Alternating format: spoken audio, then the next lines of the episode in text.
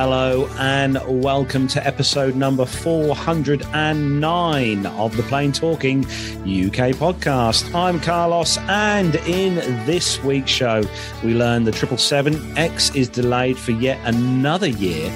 A low cost flyer has the trip of a lifetime and there's good news for the cabin crew of one American carrier. In the military news this week, the Marine Corps declare their heavy lift helicopter operational, and Boeing unveils first T 7A Red Hawk training jet for the Air Force. So, joining me this week, and this is going to be a very quick intro, joining me this week it is the one and only, and by one and only, I mean the one. Literally, there is only one other person with me this week. It's Matt Smith. Uh, well, hello, my friend. Hello. Where were you last week? What were your excuses for last week? What were you doing? Oi. This time, this time last week, I was doing an I was doing a, a, a stand-in for a, a host on Park Radio Dis, and I was doing the '80s show. Oh, of course you were. Yes, that's right. Yes, yes, yes. We very we relinquished him to go and help the radio station Yeah, out, basically. Which Quite fun, it's good yeah, fun, mate. Oh, it was good fun. Yes, I, although uh, please never do that to me again because I've never been so terrified in my entire life. It's just Right, like let's, let's yeah. just let's just put this out there while we're here. yeah. Is this week I've been travelling as per usual around the depths and breadths of the UK. Yes. I think I've done. I think I haven't looked this yet, but I've probably done over a thousand miles. Goodness. Week. Um, but I did this week listen to last week's show. Oh, I have to say, well done. It was. Thank it you. Was, it was very entertaining. Yeah, well, I mean, and the, well, the, I mean, I, I have Andy and Nick to, to thank for that, frankly, because the, the beauty about those two is that they, you know, if one doesn't know something, the other one does. If you see what I mean. So we were able to have a couple of. Uh, I think I think the term that I'm looking for there is I got away with it. Uh, I, but, yeah. I, thorough, I thoroughly enjoyed it. Actually, I thought you guys done a really good job. yeah, it was good fun. It was good fun. Yeah, but uh, you know, don't don't make it too regular. That's all I'm saying. although all right? yeah. although when when when uh, I think Nick Nick said uh, one of the stories you'd chosen or something was a bit boring. Yeah, yeah, yeah. I know, and I panicked a bit. Yeah, absolutely. Well, because of course, ironically, so so uh, yeah, it was a bit of a, a bit of a tricky week. To I mean, with that we got on air. That was the main thing, but it was a really tricky uh, show last week because we had no John because he was uh, he was No. working.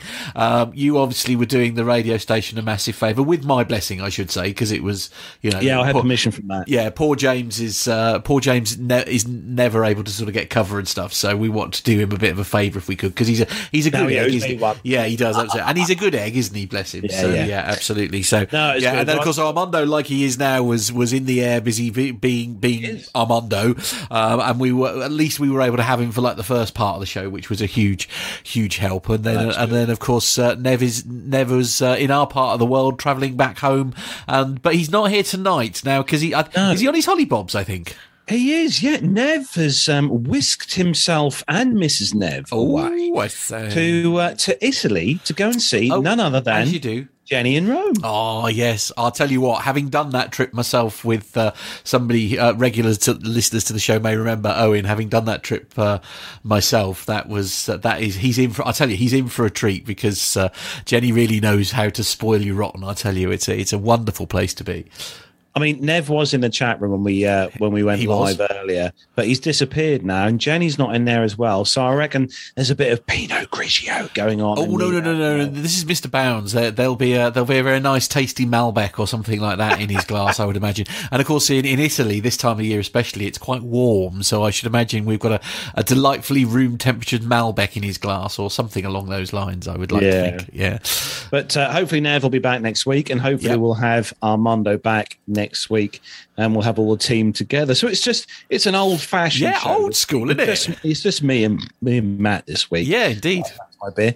Um, Oh, dear. we're gonna have a look. We're gonna have a look. I, th- I thought there was some noise on the line there. You nearly got away with that. I know. Yeah. We're going to say thanks to everyone who's joined us in the live YouTube chat room this evening. Let's have a look. Who's in there? We've got, uh, I can see you now. You see, I've got glasses on. Uh, it's uh, Lee Davies is in there. Uh, Richard Adams is in there. Matt C. Hello to you, Matt. Uh, Mazoos, hello to you, Mazoos. GB's Model Zone. Uh, we've got Sturman. Hello to you, Sturman. Oh, I missed. I don't see Sturman now. You see, I don't get to see him now. It's a bit upsetting. Uh, we've got Daritash One. Hello to you Ooh, that's as cool. I've not. I don't think I've heard that one before. Oh, he's been in the chat room before. Oh, is he? Oh, very good. Okay. Uh, yeah, Richard Adams, uh, Miles High, Shuttle Pod One. Oh, cool. Also in there, Masha. Hello to you, Masha. Hope you're well. Hope it's warmer at your side of the uh, your side of the uh, river. Um, Your side of the river. because it's a bit Honestly. chilly here in the UK. Um, who else we got? Let's have a little squeeze through here. I don't know what I'm missing anyone. Neil Lamorne. Hello to you, Neil. Uh, good to see you in there, Neil. Uh, we have got uh, Armando is obviously in the chat room keeping uh, an eye. on He is actually, as you've mentioned him. Uh, uh, so, uh, where is it? I'm just going to pop this up, uh, pop, pop this up on the screen, Carlos, for you to to read. Oh. There you go. Look, uh, what does it say on there? Oh yeah, you have to pipe the show through the intercom. Yeah. Great in-flight entertainment. Yeah, I Yeah. think Armando should pump this the show. well, no, I, through I, the, I um, am happy to confirm uh, that uh, in the uh, in in the flight, well, not in the flight deck, in in the cabin uh, in the cabin area at the moment. I'm delighted to say that there you are. Oh, live we as are, we we are live on the on We the are- in, in the aircraft. We are literally, uh, yes, the in-flight entertainment for this particular flight. So there we go. What a what a what a treat! What a Absolutely. treat. There we go. So that, that's just been sent in by Armando, especially for GB's model zone. So there you go. Uh, and I can confirm that aircraft is incredibly comfortable to sit. right, good. Especially Lovely. those seats. Yes, absolutely. Uh, so we're going to say thanks to everyone as well, uh, obviously for joining us. And if you are an audio listener of the show, uh, don't forget to take yourselves over to YouTube and search for us, Plane Talking UK. You'll find our YouTube page on there. Click the subscribe button because that's always a good thing to do, and also the bell icon, which is right next door, to be notified when we are live and recording new episodes, as me and Matt are this evening. And then what the great thing is, is you can then join in the chat room. Absolutely. absolutely next level chat room fun. Yeah, so make sure you do that. Now, listen. So- before before we move on to the commercial news, I need to talk to you about something uh, because because you've been up to stuff again, haven't you? And uh, Oh. almost like you've almost gone out out of your way to upset your wife. Um, now, uh, talk me through this. So, what is this that is in your home? Where is it? How did you get away with it? Why is your Oh, wife still blimey. talking to me? I'm very surprised. Why is your wife still talking to you? That I'm quite surprised about. Um, uh, come on, what what is it? How how has this occurred? What's going on? And obviously, describe it, please, for those who are listening to the audio version of the show. Right, So, what is it that we're looking at on screen? So what it is, so so many of you listeners will know that I have just here in front of me uh, a Boeing triple seven uh, window Yes. uh, from BA, one of BA's la- uh, first and last uh, triple seven two hundreds.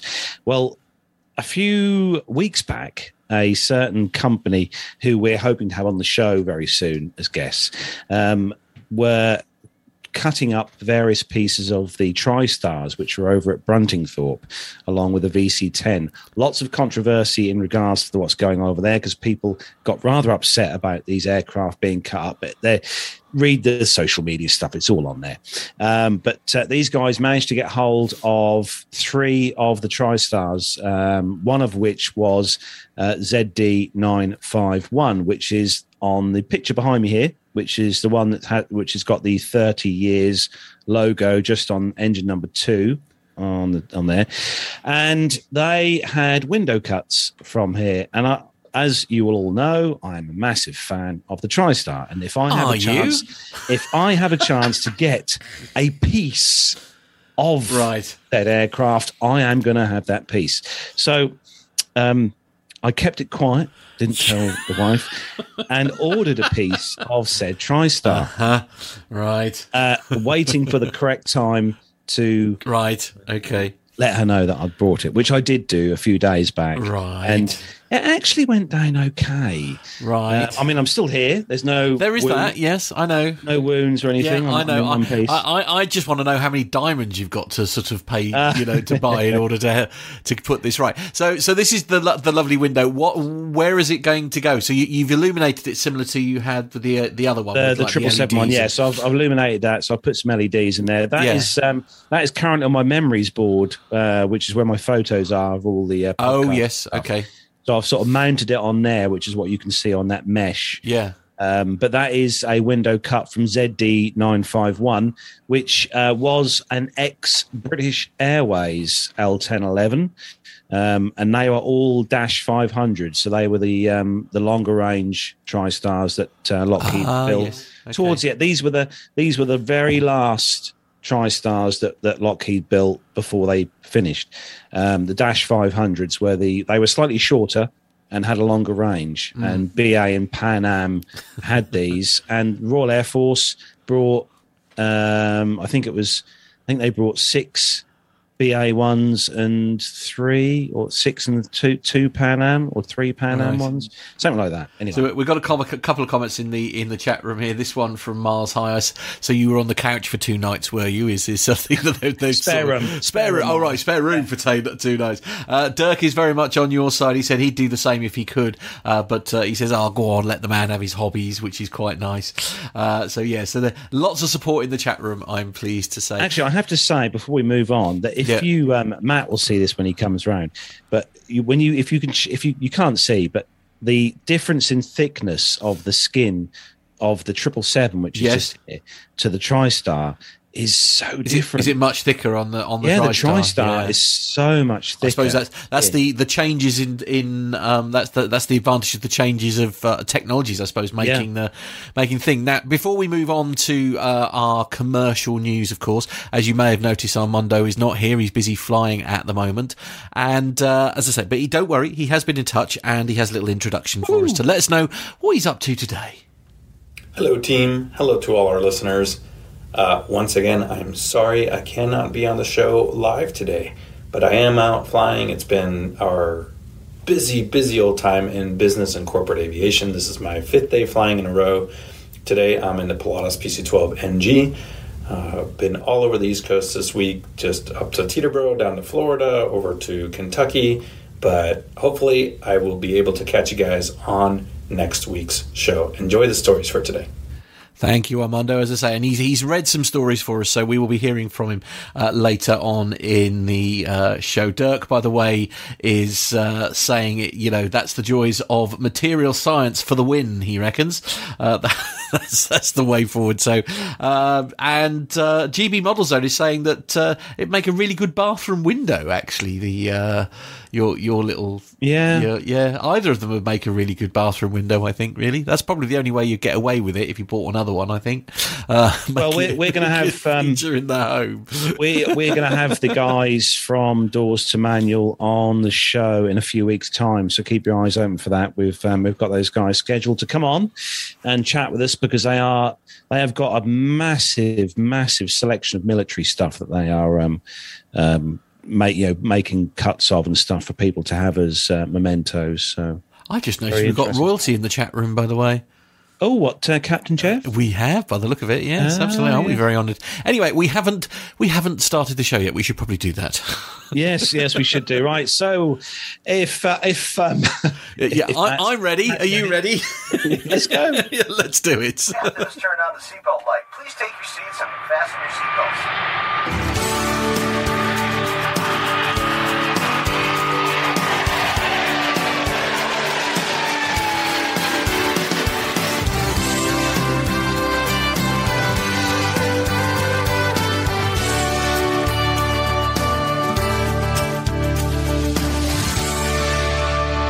And this week's first news story comes to us from the seattletimes.com. And it's quite the story. So I'm just going to have a quick sip of beer before oh, I go. Oh, right. Oh, dear. Very serious then. Knuckle down. Yes, John did warn us if this was quite an. Uh, oh, a bit of a mouthful, was it? so uh, this one is Boeing delays the 777X another year. I mean, how many, how many years can they delay this aircraft, honestly? Uh, and writes off $1.2 billion as future costs pile up. So. Ouch. Shout out to Dominic Gates, Seattle Times uh, aerospace correspondent, who does an excellent job in reporting this stuff. Um, good work. Uh, so this is uh, that's praise so, indeed coming from John. I tell you that. yeah. Boeing on Wednesday this week disclosed a heavy first quarter loss as it wrote off 1.2 billion dollars related to two defense side fixed price aircraft projects and the impact on the war in Ukraine. The company also announced it will push out delivery of the first giant 777 X jet by at least a year to 2025. Blimey. A delay that estimates will incur a further $1.5 billion in abnormal production Ooh, costs future quarters. So, speaking uh, on CNBC Wednesday morning, Boeing CEO Dave Calhoun said the 777X production halt is necessary to stop producing aeroplanes, which we then may have to rebuild and rework. Well, why not get them right the first time. Then.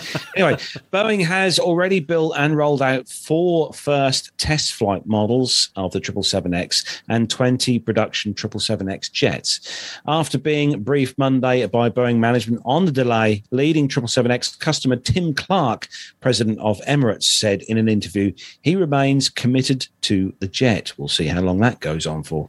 Uh, delivery of the first jet is now scheduled for at least five years later than Boeing had planned. Uh, when the jet was launched in 2013. Boeing has already built the first dozen 777Xs for Emirates, and Clark said that by the time he gets the first one, it will be a seven year old jet. Ooh, blimey. Ooh. They're basically second-hand aircraft. He said we have to talk to them about that. I, I can I sense a, a discount. Yeah, I should think so. Uh, he said Emirates has been forced to allocate one and a half billion dollars to retrofit its current fleet of Airbus A380s and 777-300 ERs to extend their lives into the 2030s. He said that we will just eke these out until such time as we have confidence in the ability of Boeing to deliver the stream of aircraft that we want. He said. Clark also expressed doubts about taking the 787s Emirates has on order to give the extended halt in deliveries of that aeroplane, even though Boeing offered hope Wednesday of a resumption of deliveries perhaps as soon as this summer.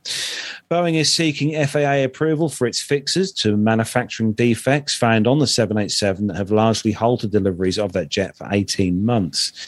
Boeing said it now has 115 Dreamliners in inventory awaiting rework and delivery. Uh, Emirates has 30 Dreamliners on order, in addition to 115 of the large 777Xs. So clearly, they are at higher risk to be delivered at any time in the contractual timeline, Clark said. And he also said, so frankly, I wouldn't be surprised if we just drop those out of the mix completely. Ow, that will hurt. he said also that we are due for delivery of our first aircraft in a year's time. And they've still got a backlog going on, plus a back a year plus, he said. We're reviewing the whole situation and seeing whether the 787 has a place in the fleet or not. We will let Boeing know accordingly, he said. Oh, dear. On the defense side of the company, Boeing wrote off $660 million for the Air Force One. Tra- I just love how they can write this money off, honestly. I, I worry about a fiver, let alone six hundred sixty yeah. million dollars um, of the 787 or 747 8 for Air Force One in its modifying in San Antonio, in Texas. It blamed this on higher supplier costs, high cost to finalize technical requirements and schedules, he said. It also wrote off some more money $367 million for the T 7 Air Force jet trainer under development in St. Louis, Missouri, primarily driven by ongoing supply negotiations impacted by supply train uh, supply train constraint uh, constraints. Bleh, get the words out, just like doing a radio show, and COVID nineteen inflamm- inflammatory pressures. Calhoun, in a memo to employees on Wednesday, reiterated those factors trying the supply chain disruption and cost inflation to the impact of the pandemic and the Ukraine war. And on earnings teleconference with Wall Street analysts Wednesday, he also acknowledged that the fixed price contracts for both Air Force One and the T 7 were very aggressive. Ooh. On the T7, Boeing bid low in the expectation of losing money on the development phase, but making it back later with the follow on orders of the first, the fighter jet. Um, on Air Force One, then CEO Dennis Muilenburg did what current CEO Calhoun called a unique negotiation on pricing with the then President Donald Trump. To ensure Boeing kept that prestigious contract, Calhoun said the company took on a very unique set of risks that Boeing probably shouldn't have taken on. Boeing also writ off a further two. Blimey, where are we going here? Boeing wrote off another $212 million relating to the invasion of Ukraine and sanctions against Russia. While these actions had an impact on the business, he said they are the right thing to do, Calhoun wrote in a news. Wow, wow. Uh, now, uh, we've had some comments in the chat room on this, which I'll just share with you if I may. Uh, the first one from Neil Landwarn, he was saying it absolutely terrible. Imagine if PT UK production was delayed until you got it right. Uh, which is which is fair, isn't it? Uh, Mazus uh, has uh, pointed out that uh, there may be some more Windows going cheap very very soon, uh, and uh, also uh, on a comment you made earlier on, Carlos Turk has said, uh, uh, "Carlos, I'm worrying about a fiver," and then. Also, Carlos buys an L1011 window.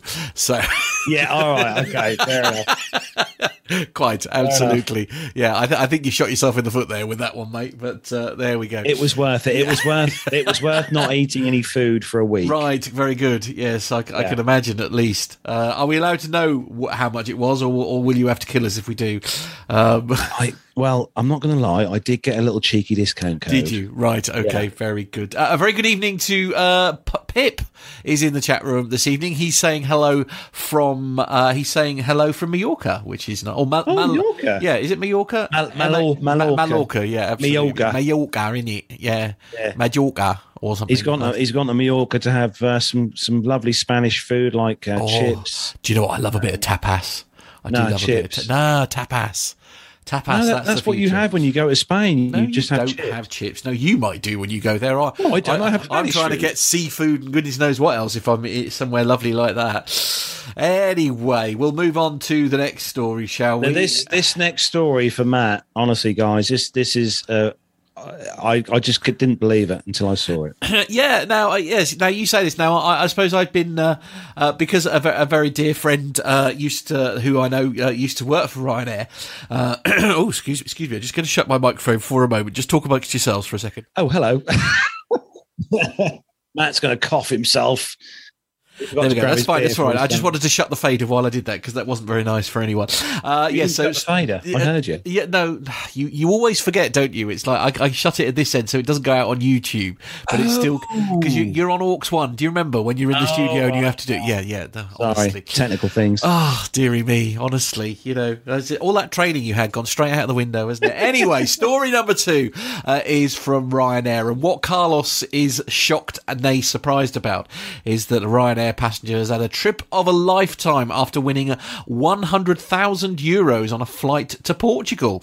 Uh, Ryanair announced last week the lucky winner of its annual Win a Million event who walked away with a whopping 100,000 euros cash prize. Laura uh, Meeraker, who uh, moved to Liverpool over five years ago from Portugal, visited Ryanair's HQ in Dublin with her husband and two children to play a to play uh, for a life-changing sum of 1 million euros, having brought a winning £2 Ryanair charity scratch card on flight to Portugal earlier this year.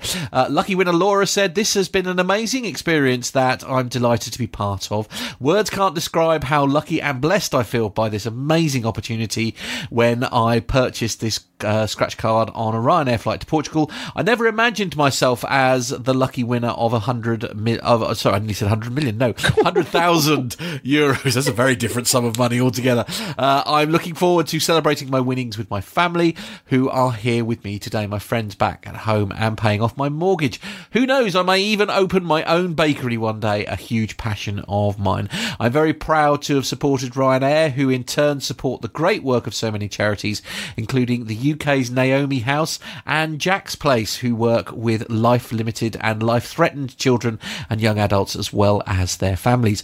Ryanair's Director of Marketing, Dara Brady, said uh, through the sales of our scratch cards, which to date has generated over 10 million euros, Ryanair has continuously supported incredible causes across Europe. Now, this is a really, really lovely story. Uh, it- so it does prove that some people do win, um, which you were very surprised about, Carlos.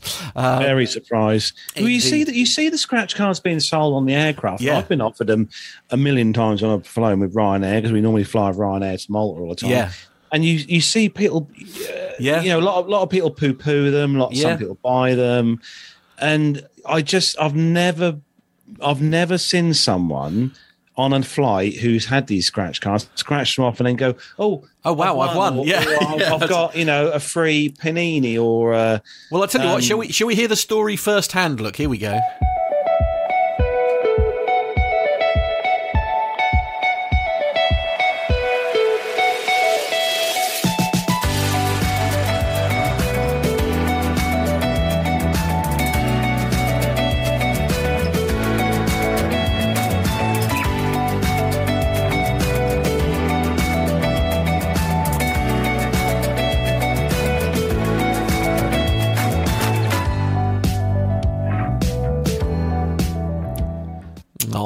That nice? I Congratulations. mean, that's a lot of money. That's not a bad. That's not a bad sum of money, absolutely. of money to. Uh, also, actually, the, um, there was a they were uh, mentioning a couple of charities there, as as we were saying at the end there, uh, which is the UK's Naomi's House and Jack Place, and uh, I spotted this little picture as well there. Now, eagle-eyed viewers may may or may not recognise one of the individuals um, on the left hand see if side. See if, see if they see if they can spot that person, man. Indeed. Okay. Well, we'll Don't- see. don't say anything. No, okay, I won't say anything. See if they can spot who it might But be. a prize of absolutely nothing to the first person yeah. who free glass see. of water, uh, sufficient legroom, ringside seats is uh, what Richard Adams is suggesting. Uh, who can who can spot a, a famous a famous, famous, person there. celebrity. Okay, they're, they're obviously not getting it. Oh well, never mind. the chat room's gone quiet. Uh, okay, anyway, we'll move on. Uh, yes, uh, so congratulations to, to I think it was Laura, wasn't it? Well done, well done to to. I, I just I just think it's brilliant. I, I, Yeah, exactly. It's now changed my um my view on the on the Yeah, absolutely. I must admit, I, I, I say uh, mainly because of conversations I'd had with, um, our, our you know, our our our, uh, our friend who used to work for Ryanair. Um, we had, we often had the conversation where we would, uh, well, hello, what's going on? He must. Oh, I see. All right, yeah. Mr. Warner's got it. Well done, Mr. Warner. Yeah, yeah, absolutely. Uh, indeed. Yeah. So that was a yeah, that was a lot of fun. So uh, for anybody asking, it was picture of Owen, um, you know, from back when he was working for Ryanair. Uh, but uh, Oh. there we go. Uh, very, very much, uh, very much enjoyed that. As you say, nice though, nice though. Let's be honest. Yeah, I, I, I, I do buy them. I do buy them. I have to confess, when I'm on a flight, I do I use. have yeah, done. yeah, yeah, yeah, we, yeah. I have done. Yeah, we brought them in September when we, when we flew out to um to Malta. So Yeah. we have brought them before. It, it, I'd love to know out of I don't know out of a thousand cards, you know, how many of them are win, winning cards? That's no different to the lottery, is it? Though I mean, if you think Uh, about it, it's like um, I think if you do like the instant win games on the national lottery, for example, you, it depends on on the one that you have, whether it could be one in two point six four or one in five. You know, I suppose it's just one of those things, isn't it? But uh, as Yeah. any proof, if anybody needed it, that you can actually win, we should we should probably true. move on. Uh, yep. So this next story is uh, has been done, has been specially put together for, uh, for us in video form by Armando, and uh, this story is looking at a particular interesting event that Yes, happened uh, yes. in the news this week, Oh, which 'cause we- has we- we- caused a heap of Yeah, and because we, we were talking uh, uh, about the lead up to it, weren't we? So it won't be any surprise. So this is really a follow up. The, the event has taken place. Let's uh, let's cross over to Armando now, who will fill us in on story number three. Hey guys, this first story that I'm going to talk about made its way all through the internet. I'm going to focus on the article from Flying Magazine, but last Sunday's heavily promoted Red Bull airplane swap uh, missed the mark in more than a couple ways. Uh, not only did the actual swap fail, but the maneuver resulted in uh, an aircraft crashing, um, which caught the FAA's attention. In a statement just recently, they said the FAA said it will investigate the Sunday evening's attempted Red Bull airplane swap in Arizona. The agency had also said that it denied the organizers the Red Bull's request for an exemption from federal regulations that uh, cover essentially the safe operation of the aircraft. Now, I saw this on the internet. Some people posted the actual because it's it's public. Um, it's it's public publicly available as a, through the Freedom of Information Act. They actually denied Red Bull's request for some exemptions from Part 91, um, specifically the safe operation of an aircraft. Um, in this planned swap, which was uh, live streamed on Hulu, uh, pilots and skydivers Luke Aikins and Andy Farrington were scheduled, or at least planned, to uh, fly two Cessna 182s to an altitude of about 12,000 feet above the desert, put the aircraft into some steep dives, throw out some speed brakes, which they had designed, jump out, and maneuver a la James Bond from one aircraft to the other and completely swap um, aircraft. Then the idea was for them to recover from the dive and land the aircraft. Uh, of course, they were both wearing parachutes.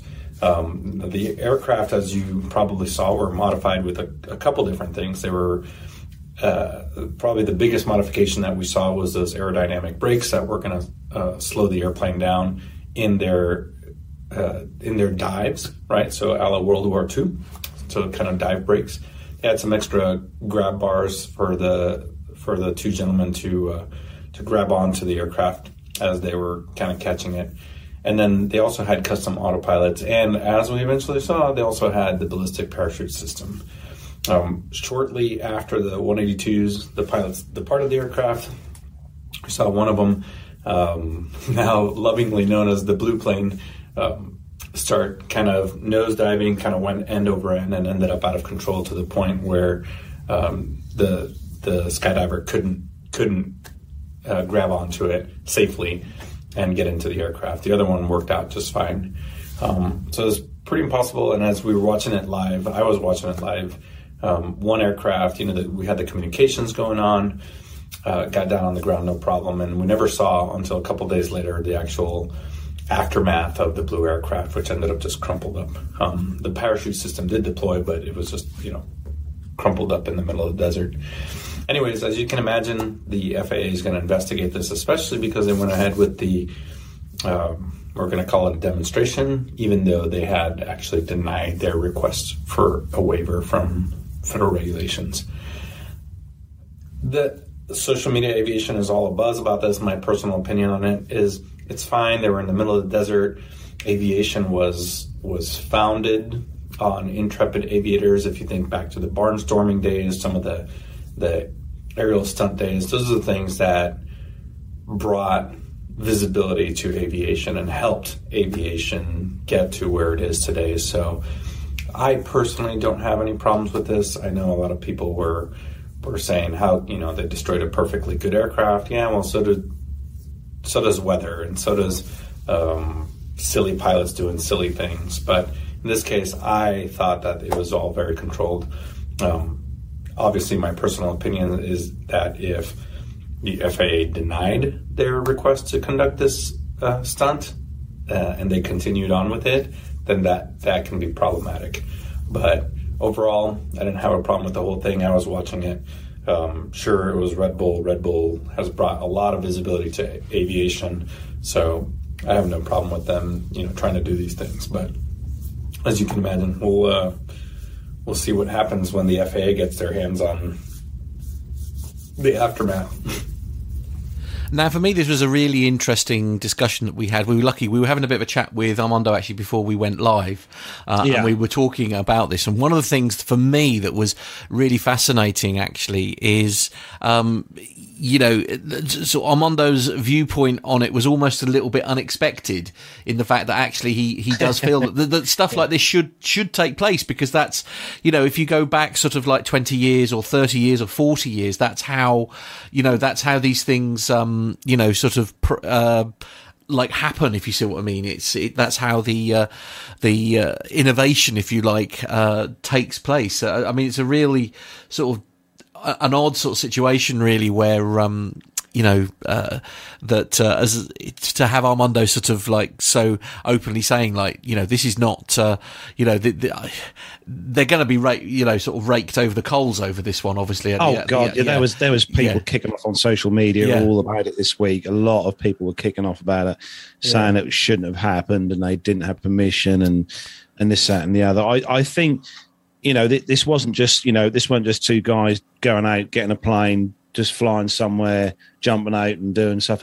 I Yeah. think there was there was a a Sierra Hotel India Tango ton of planning that went into this um, particular stunt. We'll call it a stunt. Um, and if if it, if it had have worked, if they had have successfully, both of them have had successfully, you know, swapped places and got into the aircraft and both landed. yeah absolutely. would it have all been kicking off so much on? I think it probably would have done, but not as much as it has Well, and also let, let's not forget here. So this was a stunt at the end of the day. The st- okay, the stunt didn't work. It didn't go according to plan. But um, other than a mangled aircraft, um, there's been no human cost to this. So I mean, you could argue this was a calculated risk, if you see what I mean. And also, let's not forget those two pilots knew exactly what was at stake here when they were doing that. You know, Yeah, I think so- since this as well, he's he's obviously got the uh, the letter to say that his um, his license has been revoked by the uh. FAA. okay. Um, Okay. I well, I mean, I I, I, guess they have to, don't they? I suppose because they weren't given permission to do the stunt, therefore they've done it. But I mean, Oh no, not the not these guys. The uh, there was a there was that incident a few weeks back or a few months back, I think it was, where that guy jumped out of that plane. I think we covered a story. He jumped out and, and said the engine had stalled, and he, Oh. let the aircraft crash, and it had GoPros on. We did cover the story. That particular um, guy, he got he lost um, the FAA took, it took his Okay. licenses Yeah. away. These guys probably not, but there will be investigations, no doubt, into um, into Yeah. this. Mark, Um, Marcus said on WhatsApp, by the way, he agrees with um, Armando's thoughts on it, actually. And I, I think, uh, you know, there's probably a lot of pilots who do feel, who perhaps do understand, you know, exactly where Armando's coming from at the end of the day. As I say, uh, it's just, you know, let's not, you know, it was, it was a stunt. Uh, okay, it didn't work out on this occasion, but the important thing is, is nobody got hurt. Um, you know, uh, oh, oh uh, Jonathan Warner is saying that was the moron who intentionally Yeah, that crashed was, his plane uh, that for essentially YouTube streams. Yeah, Luke, Luke all that kind of that was. Yeah. He, de- he deliberately crashed his plane just to get some likes on YouTube. Well, he said he didn't deliberately crash his Right, plane, but it was okay. blatantly obvious that's what he done. Okay, But right. yeah, he, he has. I mean, we- yeah, license. so- Obviously, that you know he denies that accusation. I think is worth just saying before before we end up in court. Yes. yeah, But, but, uh, um, yeah, no, interesting story. But at the end of the day, let's be honest. This is the Red Bull guys. You know, the Red, the Red Bull team. They can pretty much. yeah. I, I'd be sad if the pilots now the lost moon. their. I'd be sad if the pilots now lost their you know their license off the back. Of. I, I don't think that. I don't think these don't- these these pilots. I don't think will probably lose their No. lot. But there will be. But will they though? Because essentially they carried out a stunt that they weren't given permission for. Therefore, there will be well, some. we'll find out. There'll be some ramifications for it, won't it? And I think that'll be a real shame. So moving on to the next story, and this one comes to us from the FT.com, Reuters.com, one mile at a time.com, and Bloomberg.com. And uh, this is all about this huge ruckus between Airbus and Qatar or Qatar or Qatar or whatever way you want to pronounce the airline. okay. Yeah, very good. Um, the uh, headline Airbus allowed to cancel Qatar orders in uh, legal row. So, a London judge has thrown out a request. He literally picked it up, it out uh, by Qatar Airways to prevent Airbus from terminating its order for its top selling A321 Neo passenger jets in a setback for the Gulf carrier. Airbus will now uh, be able to offer the aircraft originally des- destined for Qatar Airways to other potential customers. Uh, there's a high demand for the medium sized family of jets as airlines emerge from the coronavirus pandemic. Airbus in January revoked the $6 billion order for 50 A321 narrow bodied aircraft by Qatar, one of its biggest and longest standing customers. The highly unusual move, uh, which shocked the industry, came after the airline had refused to take delivery of the larger A350 aircraft amid a wider row over the quality of the paint, another story which we've also covered on the show previously. Uh, Qatar Airways subsequently asked the judge for an injunction to prevent Airbus from cancelling the contract, arguing there was no equivalent substitute for the jets. Yes, there is. Boeing 757, loads of them out there. Anyway, a judge in London's High Court on Tuesday dismissed the request, noting that Qatar was well able to source alternative aircraft to make up the anticipated shortfall, either by leasing jets or through a separate order for Boeing 737 MAX aircraft. An initial delivery of A321 Neos had been expected in the fourth quarter of 2023. The judge added that if Qatar wins the main trial over the A350 aircraft, then Airbus should still be able to reinstate uh, the A321 Neos into its production plans. Justice David Waksman on Tuesday ordered Qatar Airways to pay 90% of Airbus's legal costs, ouch, uh, with an interim payment of $260,000, uh, £260,000, sorry. Uh, a drop in the ocean for them, uh, to be made over the next two weeks. So basically, Airbus can now sell these cancelled Qatar 321 Neos to whoever they want. Which, let's be honest, you know, if if you uh, order a brand new car from Audi and then a week later decide, no, I don't really want it now, Audi can go and sell that car to someone else. And I mean, you know, let, let's be honest, uh, you know, Air, Airbus is very much in favour with a lot of um, carriers at the moment because it hasn't had, um, you know, the problem, shall we say, that Boeing have had lately. Um, you, so you can understand why some people, I mean, obviously we've covered the 777X story at the start of the show, for example. And, you know, obviously we had the, the whole MAX thing uh, and that. So, I mean, I don't think Airbus are going to have any trouble, you know, it's I like, not like, I like Lee know, Davies' comment. On their way to Jet2 now, yeah, it wouldn't surprise Yeah, me. yeah, um, yeah, some, yeah, yeah. Some you know go over to Jet2 Yeah, indeed. um, because Jet2 are getting rid of their seven fives. I think they have actually got rid of all their 7.5s. Oh, are they? Okay. Jet2, which is disgraceful, I will say. right. Okay. Very Anyway, if you say uh, so. Matt, over. Oh, hold on, we've got a comment. Oh yeah, Lee Davis said yeah on their way over to Yeah, Jet2. So I'm just looking at the absolutely. YouTube stream. Oh, hello, uh, uh, uh, Owen, who, who we were talking about earlier. He's in the chat room there. He's saying Oh, hello, that, uh, uh, ironically, a leasing company might buy these aircraft, and if Qatar really want the A320 Neos, they'll be able to lease to lease them from the aircraft losses. Losses. That, that's a very good point. Or lessors, sorry. That's a very good point, actually. Yeah. There's a lot of leasing going on. yeah, absolutely. Always a lot of leasing going on. Uh, anyway, let's uh, let's take a look at the next Oh, story. Lee Davis says they're still flying the seven fives. Thank you, Lee. Okay, Uh, right. yes. This is the next story, and uh, Matt, this is a Ryanair story, and it's regarding something that I think I need to renew in a few years' time. But anyway, Oh, really? Okay. Well, don't, we- we don't want to talk about passports in this house at the moment because I'm missing out on an amazing trip because I can't find mine. So you can't find it. no, I can't find it anywhere. I had it when we went to Ireland, and uh, I Oh, used it to I used it to get uh, something from the post office, a parcel that had been delivered while we were away.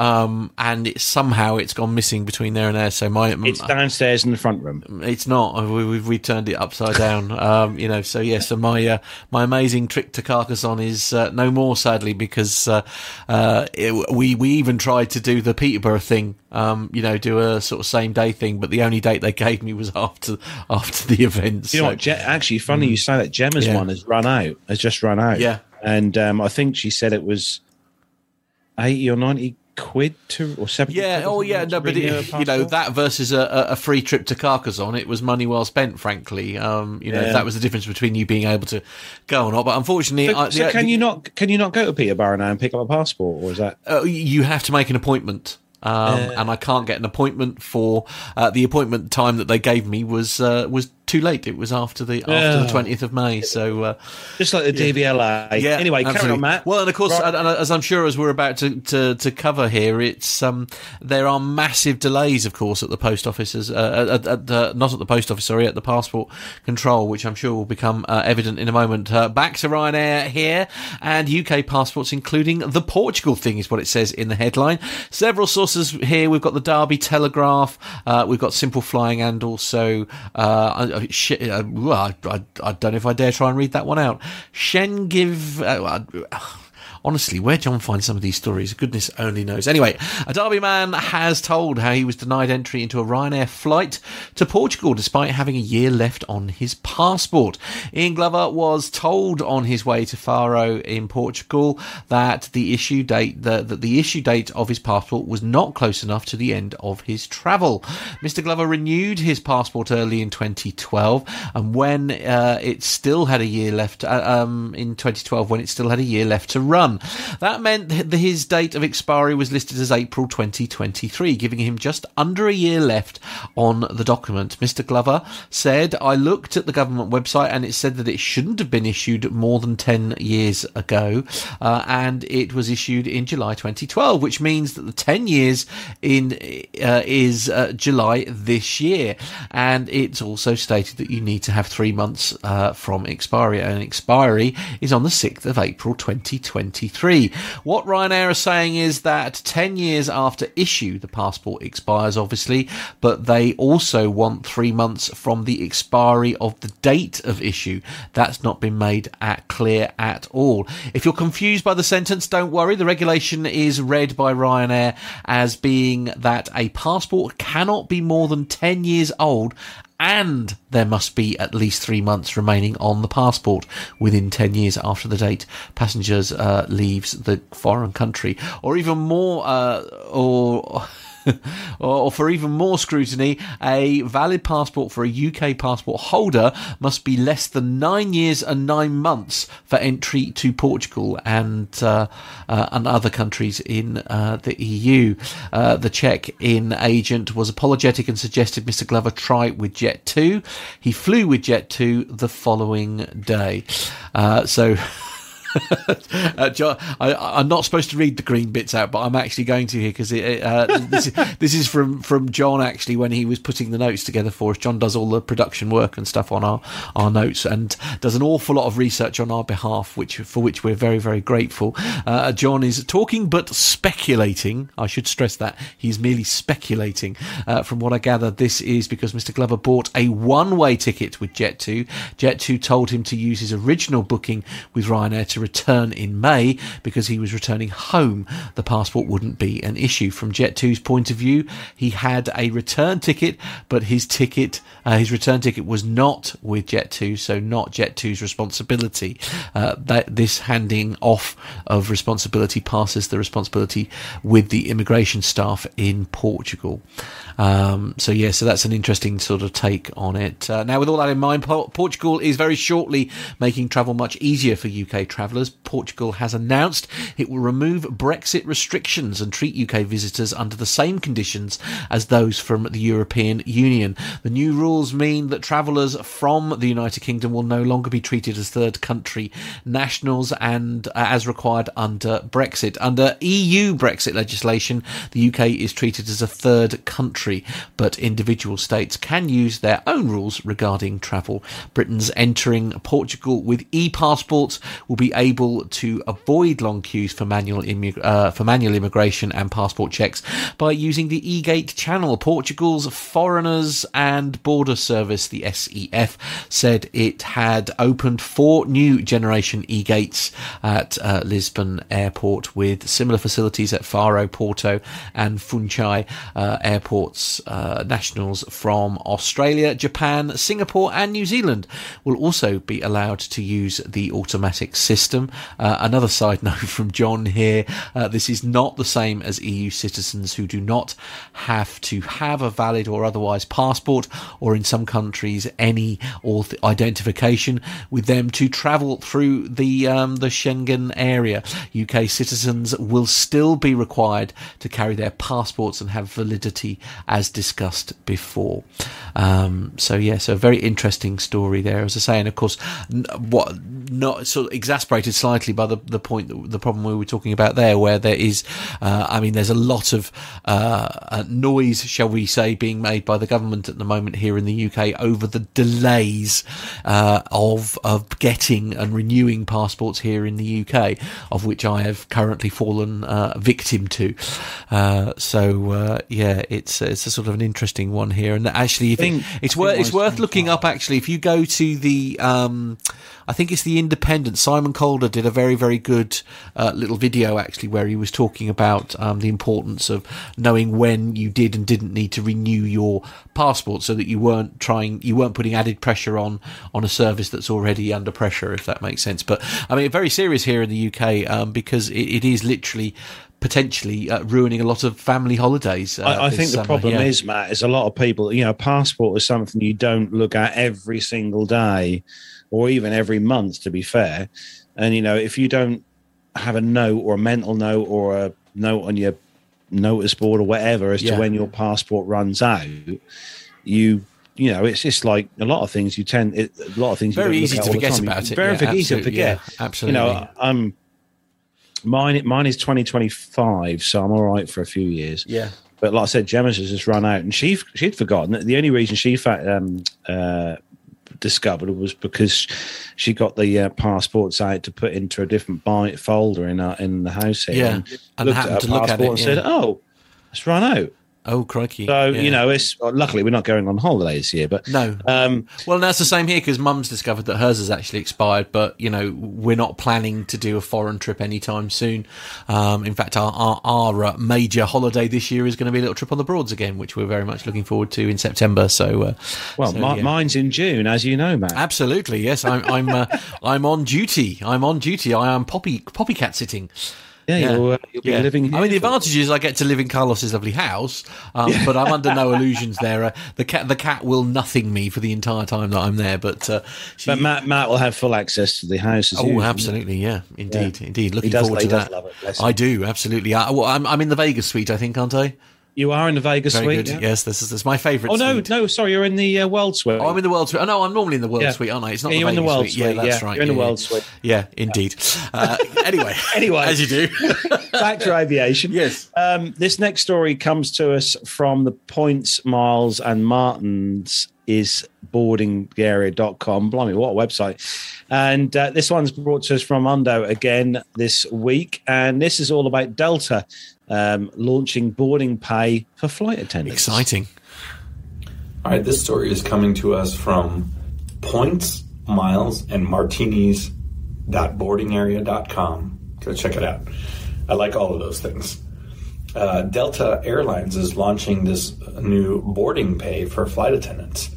It is industry practice in many parts of the world that flight attendants do not get paid in their hourly rate until the doors are closed and the parking brake has been released uh, before departure. And usually their hourly rate uh, pay ends when the parking brake is set or block in, block out, and they arrive at the destination. This is about to change for flight attendants at Delta Airlines. On Monday, the in, the internal memo sent to Delta employees revealed a new pay component for flight attendants for the boarding time beginning June 2nd of 2022. With this new pay incentive, Delta will be paying flight attendants at 50% of their hourly rate for boarding duties. Domestic narrow bodies will receive 40 minutes of boarding pay, wide bodies will receive 45 minutes of boarding pay, and transoceanic flights will receive 50 minutes of boarding pay. It is important to note that this is based on the scheduled boarding time so that the flight attendants are not actually paid for extended delays on the ground. But it is a step in the right direction. The boarding time compensation comes as Delta flight attendants push to unionize. Currently, the group wants to join the Association of Flight Attendants, um, which also represent, represents flight attendants from over a dozen carriers like Frontier Airlines, United Airlines, and Hawaiian Airlines. Delta is the only major U.S. carrier not to have a union uh, representation for its flight attendants. This is not the first company to compensate flight attendants for boarding. Middle Eastern Airlines, Etihad, uh, they pay their crew for hourly rate when the crew arrive at their briefing center. British Airways also has similar agreements in place with their cra- with their cabin crew. Um, this change for Delta employees is for mainline crew only and does not include pilots, and it also doesn't include the regional carriers that fly under the uh, Delta banner. Now, as you guys can imagine, Del- uh, not Delta, all flight attendants have all kinds of duties that they're doing before, arguably some of the the hardest duties, and are bef- are before and after the flight. I mean, the the crew has to check in. Producer John put some notes in here, but um, the crew has to check in anywhere between 45 minutes to up to two and a half hours before their flight. They are doing the crew briefings. Captain Nick has talked about that, uh, especially on long haul international flying. Um, there's safety equipment checks, there's security searches that need to be done. There's ca- the actual cabin preparation. There's catering to be checked and checking the, the amount of the stocks on board. Then there's the boarding process, the boarding passes, the airline passengers finding seats, putting up their bags, uh, strapping down their babies, figuring out where the dogs are going to go, managing flows of passengers to make sure that the aircraft doesn't tip. Um, uh, there's just all kinds of things. The head counts that we see, the the the running up and down to make sure that the cabin is safe before takeoff. All of that currently has not been compensated for these flight attendants. So this is a step in the right direction. I can't wait to see you full pay for um, on the ground duties, hopefully from Delta and other carriers soon. So we'll see what's up. Now, this story really did. I mean, uh, I was privy to this information, if you like, but that's because I'm lucky that, um, you know, one of my best friends is cabin crew. And this really did genuinely shock me. I mean, you and I, Carlos, for example, obviously I was a coach driver. You're still a truck driver, for want of a better word. Uh, yeah. But you, you start getting paid from the moment that you arrive at work. I do. And you do your walk round check yeah. and uh, you do all the inspections. You fill in all the paperwork. You, you get all your invoices and ready. Uh, you, you then have your, your break or whatever before you hit the road, etc., etc. And that's all paid. It's the same for me in the world of coach driving. My duty would start from the moment that that tacho went into um, the machine, um, and it has to be there because it has to record you doing the check. So you know that's that's why it's literally as soon as that that tacho head goes down, you're, you're being paid from the moment there. So to discover that cabin crew basically don't get paid until the damn thing starts to roll, essentially, or those that door closes. I mean, you think so? If there was a two-hour delay in the airport, for example, you're not getting paid. They're not yeah. getting paid, and that's not uncommon, is it, for a flight to be delayed? Um, you know, by an hour, say. Um, and I, you know, I mean, I hope Delta start the the wave, if you like, here with what they with with what they've done, because I personally think that's absolutely appalling. I really do. I mean. I mean, can you imagine, Carlos, if they like, if you know, for you, like, if, if work didn't start basically until wheels rolled, you know. I'd be, I'd, I'd lose uh, well, I mean, you know, don't put a number on it. Yeah, well, I can say don't put don't put a number on it because you don't want to give Stuart any ideas. But it's just, no. you know, it's it's just. I'd, I'd, lose five hours a week. But you know, but I mean, that's not right, is it? As, as, no, as no, they, no, you know, that's absolutely appalling because, as you say, um, like boarding, uh, boarding as an example is a very important process. Um, you know that, and that you know they're doing all that, and it's not. Um, uh, oh, tacos. Sorry, it's the it's the chat room again. Uh, Darren Tash one has said tacos, and then Mazus has said you get tacos at work. Where absolutely. do I sign up? Yeah, absolutely. Yeah, yeah. My apologies. Oh. Shall I use the correct terminology? Tachograph. A Sorry digi- about that. A digital tachograph. Yeah, yeah although I mean mine were analog ones. They were they were literally the discs uh, that that were doing that. But uh, yeah, this is. Uh, yeah, not ideal. Uh, I don't think, and they they, they yeah, absolutely they need to do something about this, don't they? Well, the the, the, the I'm I'm a massive, massive believer, and I think the pay should reflect the job you do. You know, like when you look at um, this is slightly off topic from aviation in in a sense, but you know when you look at the the the pay, for instance, that a, a care worker gets here in the UK is is is is abysmal. Yeah, it's hideous. Yeah, yeah. You know, it's absolutely hideous. Mm-hmm. And then and then you look at the pay that perhaps something else, you know, another a, a job which is yeah. less um, involved yeah, will be paid more yeah. money. you know, indeed. Um, uh, well, and one of the one of the, actually really interesting point raised raised here by Richard, and I'll I'll, I'll check um, with my cabin crew friend on this one. Actually, he's saying presu- uh, Richard Adams is saying presumably a longish delay on the ground could mean that they run out of hours to complete a long haul flight before they've started, meaning they could potentially go home unpaid. Which I mean that's. Terrible yeah, that's. I, I, do you know I hadn't even thought of that. Mm. Um, oh, hello, Myla. By the way, Myla's in oh, the chat. Right. Oh, very hello. good. Yes, hello, Myla. Yes, absolutely. So, yeah. So uh, I don't know the answer to that one, uh, Richard, but we'll we'll find we'll find out and uh, report back. I think on, we should we should campaign one. for proper pay yeah. for for our, yeah. our flight. Uh, D- Dirk S is saying again, it's an advantage when you have a boring nine to five job in the office. Absolutely, how true is that?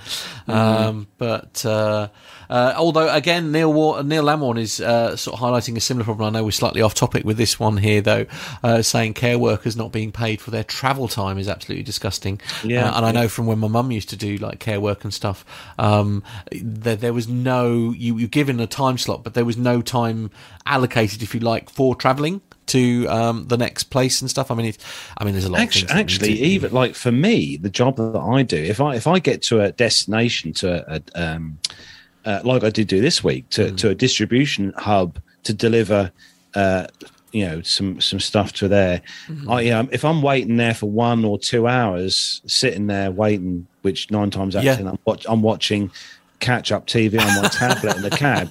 Oh, I'm still tou- getting paid. It's a tough life being a coach. I'm, I'm still Oh, getting. no. I'm still getting paid. And to be fair, I mean, I was very lucky. The company that I used to work for, for for coach driving, when I arrived in London and had a whole day in London, I was being Yeah. paid to be in London. I, I didn't like clock off as soon as I as soon as it went on rest. and that's so it should Um, So You're in charge of a coach, Mr. You, yeah, absolutely. Not anymore, mate. Not anymore. Not anymore, Oh, not anymore, Dr. not anymore. Steph's just appeared. Oh, hello. Dr. Steph. More, more royalty. This is very exciting. Oh, cheers, Doctor Steph, Oh, very and good, cheers yes. all the. Uh. Indeed, yes. So, So, uh, uh, this next story, um, this is a bit of nostalgia. We uh, found a story this week. I, I was delving through the realms of Google this week, and I, f- I came across this story, and I thought it's uh, it's not like a current day story, but this is a very interesting story, especially for for me in my earlier life, um, going on holiday with parents.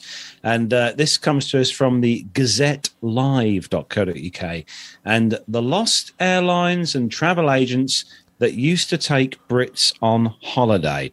So, for our UK listeners, this will probably um, ring a few bells and bring back a few memories. But for some of our um, global listeners, you'll probably struggle with some of these companies, but they are very well known uh, here in the UK, especially companies.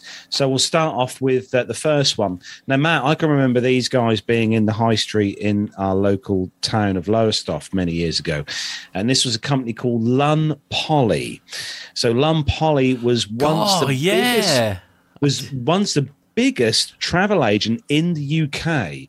Originally created uh, by two already successful travel agencies uh, uh, named Polytechnic Touring Association and Sir Henry Lunn Travel, before being combined to become Lunn Poly in 1965. It became an innovator in the travel industry by splitting leisure and business travel into separate departments. The high street shops were dotted around the country and specialized in package holidays, whereas offices were set up to serve the needs of the business industry. Some might not remember the company's long running television campaigns that featured people on their holidays. They offered one person would say, Lunn Poly, get away. To which the other person would oh, disappear no. into thin air and appear in their vacation spot. Now, Right. Lunn Poly, I honestly, I can remember that this, this, honestly, have you got the pictures, Matt? I'm I'm working on it. Yeah, sorry, I, I missed that in the notes. I'm afraid. So Lunn Poly afraid- was, uh, was was as I said one of these um, travel agencies, and I can remember as a child my parents booking um, holidays to Tunisia with uh, Lunn Poly. Wow. And Matt's popped the picture up on the screen there for those of you watching in the world of YouTube. As uh, and that was uh, blimey, that is going back a few years. Yeah, I bet. Lee Davis in the chat room says he can remember uh, Lunn Poly. And uh, Mazouz, yes, they did have a parrot in their adverts. Oh, Well they done, did. Mazouz, Yes, yeah. I remember that. Yeah. Actually, yeah, yeah, Yeah. I do remember that. So the next one on the list is uh, a very, very well-known airline yes, here in the UK. especially and here here at PTUK Towers here as at well. PTUK, Yeah. yeah. This is Monarch Airlines. Monarch Airlines started out in 1968 when the air travel was only reason, uh, really feasible for rich families. During the 70s, there was much more demand for cheaper package holidays, which is where Monarch continued to excel, as it was cheaper compared to other airlines. In 2004, the airline switched to becoming a low cost operator after struggling to compete against other low cost carriers who offered seat only fares rather than package holidays. When Monarch sadly went into administration in 2017, it left 110,000 passengers stranded around the world, leaving the CAA and the government to bring people back home. Now, I can remember many very, very nice holiday experiences Yeah, flying with Monarch. Airlines back in the day. They were a Um, popular airline, weren't they? very mean, popular yeah. airline. Yeah, yeah. They used to fly not just around to European destinations. Monarch used to fly into um, into the Maldives, into very many Wow, different okay. destinations. So yeah, very popular airline. Used to fly. Uh, I think they flew the Airbuses, the Right, okay. uh, three three hundred. I think they flew three ten or three hundred. Uh, 330s they had at their later times, um, but Monarch was a very. It was one of those well-established British airlines. Yeah, absolutely. Yeah. Uh, next one. This was one, another one. Honestly, this is one uh, I, I used to absolutely love flying. Britannia Airways, and funnily enough, in my drawer in the kitchen, I have a heap of teaspoons from Britannia Airways. Do you? anyway, yeah, uh, beginning in life under the name of Euravia. Britannia Airways carried passengers to destinations around the globe from Palma to Barcelona and Canada, and even flew out to long haul destinations that were slightly more difficult to reach, like Natal and Brazil. And uh, Britannia used to operate uh, many, a mixed fleet actually of 737s. They used to have back in the day, the old Dash 200 series Britannia had uh, in their fleet. And uh, yeah, I have some fond memories actually of traveling not only on the 7.3, but also uh, I traveled on one of Britannia's 767s that they had many years ago. That was, um, and actually, uh, a lot of Britannia's 767s went on to be taken over by Tom, because uh, Thomson. Uh, Thomson Airways Did they? took Right. over Britannia, and Thomson took over a lot of the uh, the ex Britannia Airways 767s, and I think off the top of my head, I think some of the ex Britannia Airways 767s are still being used by TUI, Wow, uh. TUI, TUI um, uh, dot com. Wow. And they're easy to spot because the registrations are Golf, obviously G registered because they're British registered aircraft, some of them. But the the last two um, letters of the registration are BY, which was Britannia Airways' old prefix BY. Oh, okay. Yeah, yeah. with Britannia, so they're easy to spot. But yeah, Now, the next one here, I actually remember very well because uh, my first ever flight was with this company. And if I remember correctly, we flew to the island of Zakynthos. I think that's where we went to. Uh, and then we, we did a boat, or was it? No, I think we were actually, no, let me correct myself there.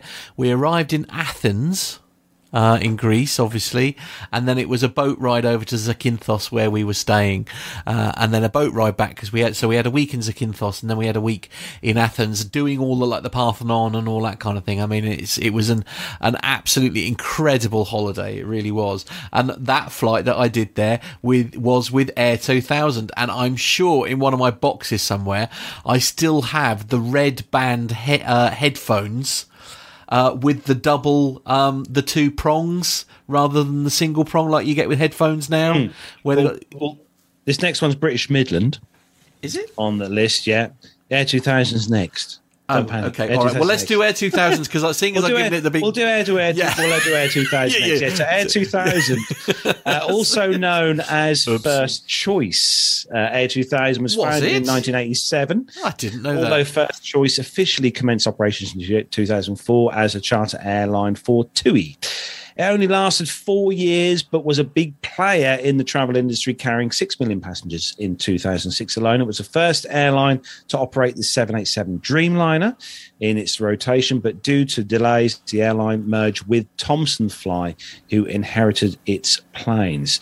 And Air 2000 um, was the one and only time that I've had a jump seat flight in a 757 landing at Gatwick Airport at night, uh, of which I still have the VHS video up here in the loft with the flight on, which was taken on an 8 mil Sony Oh wow!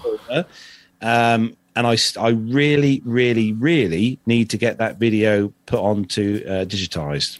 So um, Right, yeah. okay, leave it with me. Um, I, I do have a box somewhere that will do that. So yeah, There Air 2000 was, was was a real that was you know one of those really nice airlines as well Yeah. to fly on. Um, Absolutely, last yeah. one on the list then British Midland Airways, uh, 1964. British Midland based airline was named Derby Airways. It was brought out of Manchester based scheduled charter airline Mercury Airlines and officially became known as British Midland Airways. It was the first airline to introduce a domestic business class option, which it called Diamond Euro Class.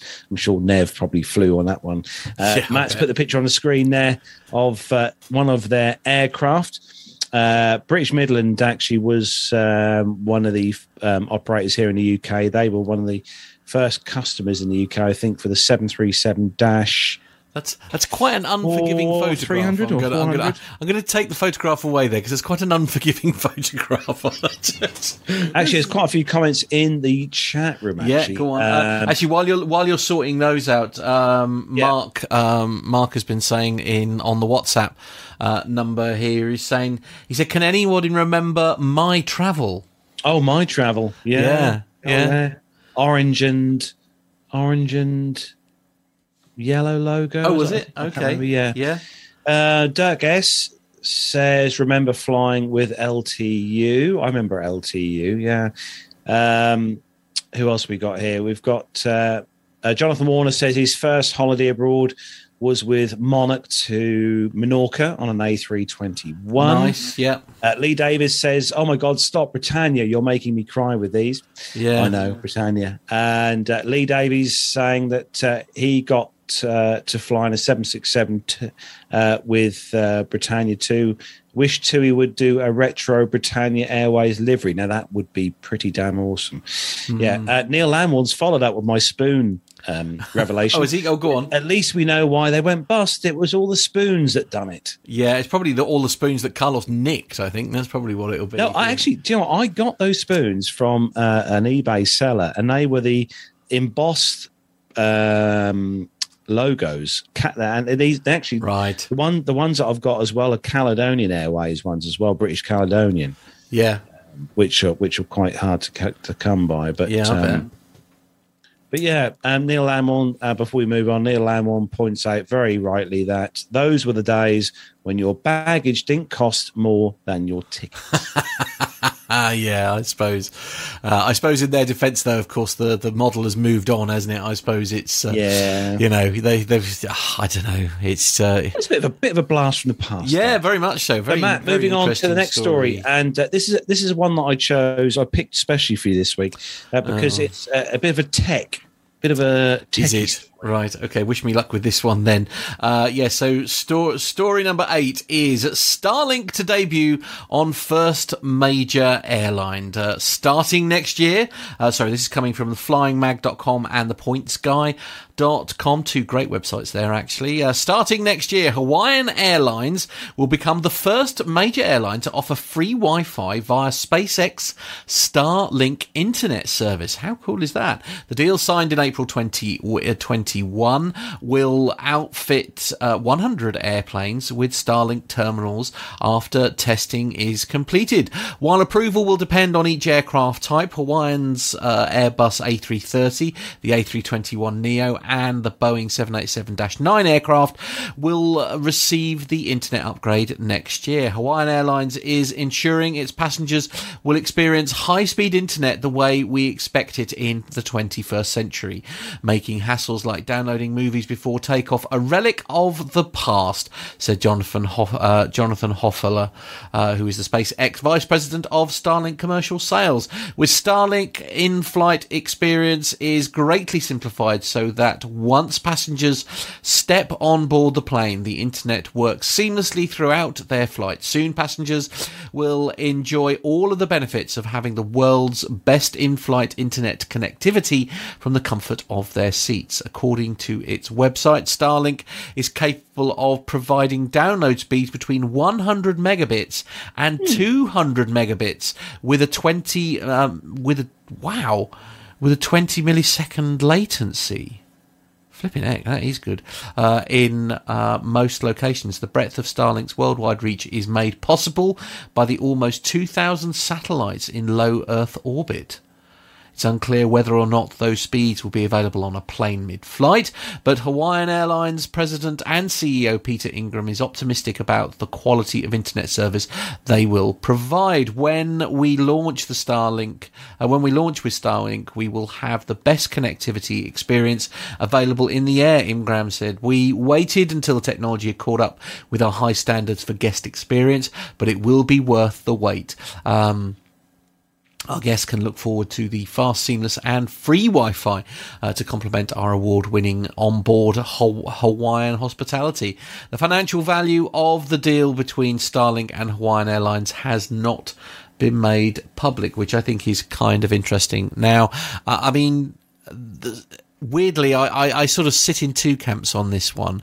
I must admit, um, I think one of the most exciting things that happened to me was a while back now, actually, where um, my friend actually rang me. Um, and video called me from the aircraft while they were flying somewhere else. That was quite, um, that was quite mind-blowingly magical.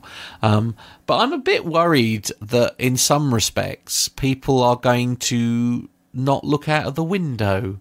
Do you know what I mean? I mean, I'm true, yeah. for some Yeah. people that flight from A to B um, is the only way they, the only time they get to sort of like switch off. I mean, I do think it'll be a, a real shame. Um, you know, I suppose if, if if you're in business, then it's going to be incredibly handy to be in business class, sat there with your nice table and your laptop, getting on with your work, so that you can arrive at the other end. But it just seems such a, a shame that people aren't going to just sit there and enjoy the flight like yeah, I mean, they I mean, a you know. night flight, you're not going to see a lot anyway. uh, To be fair, but I mean, in a, in a daytime flight, especially when the weather is clear, which to be fair, nine times out of ten, when you are up that high, it's clear anyway, regardless of what's going on Hmm. at three thousand feet in this country.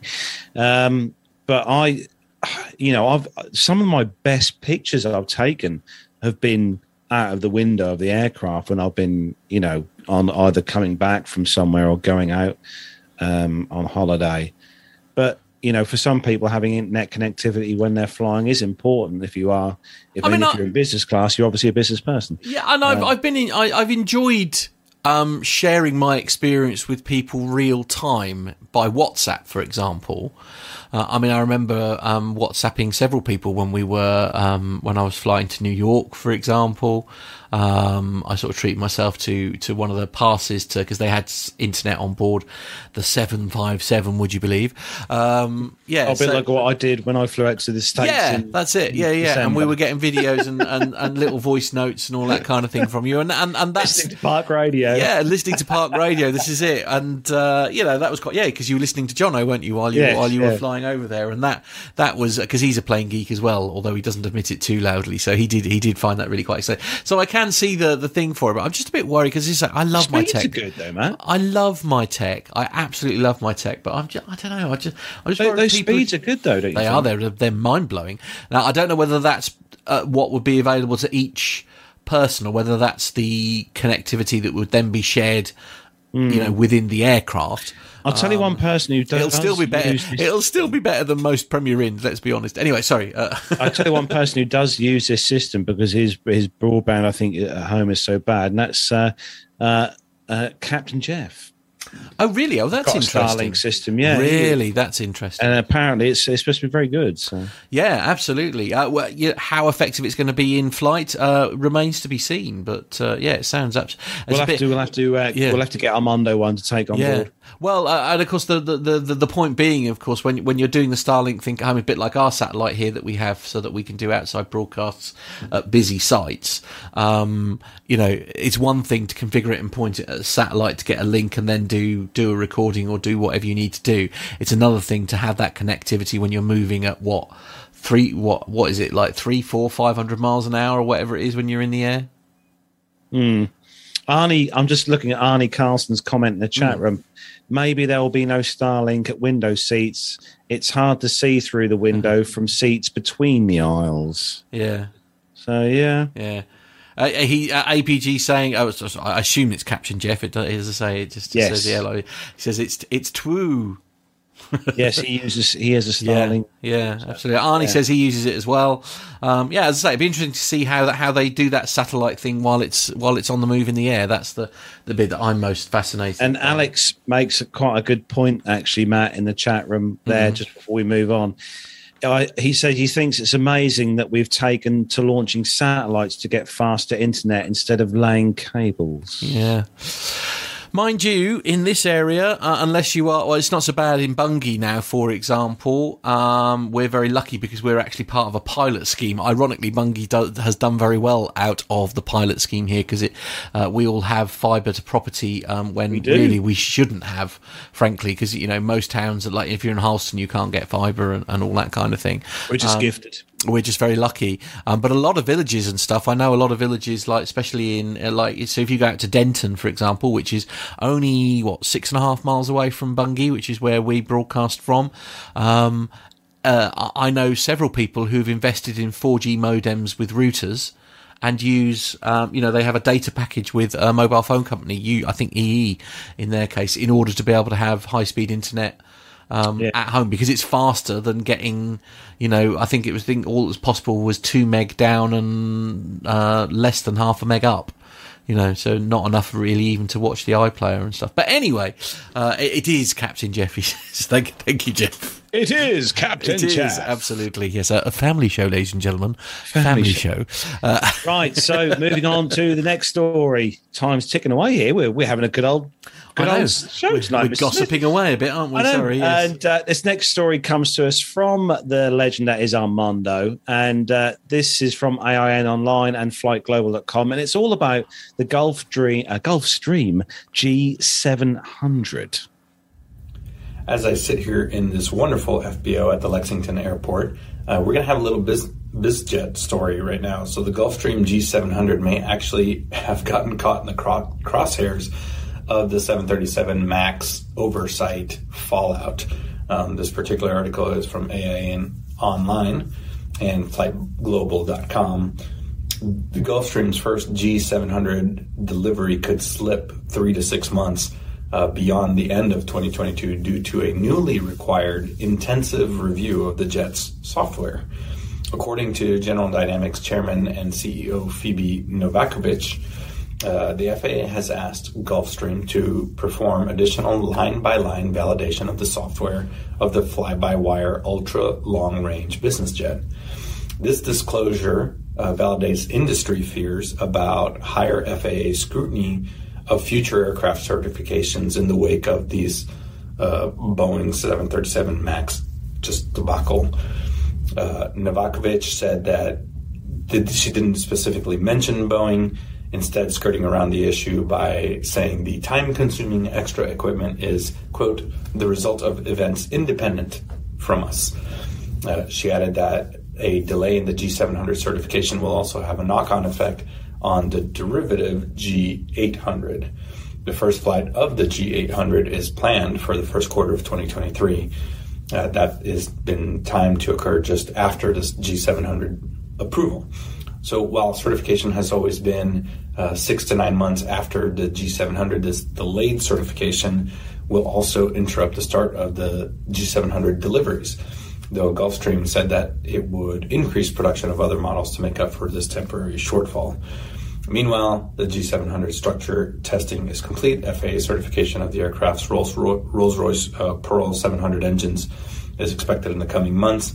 Uh, production of customer G700s is also underway, and the five flight test program uh, aircraft have logged uh, upwards of 2,800 hours in flight already in flight testing.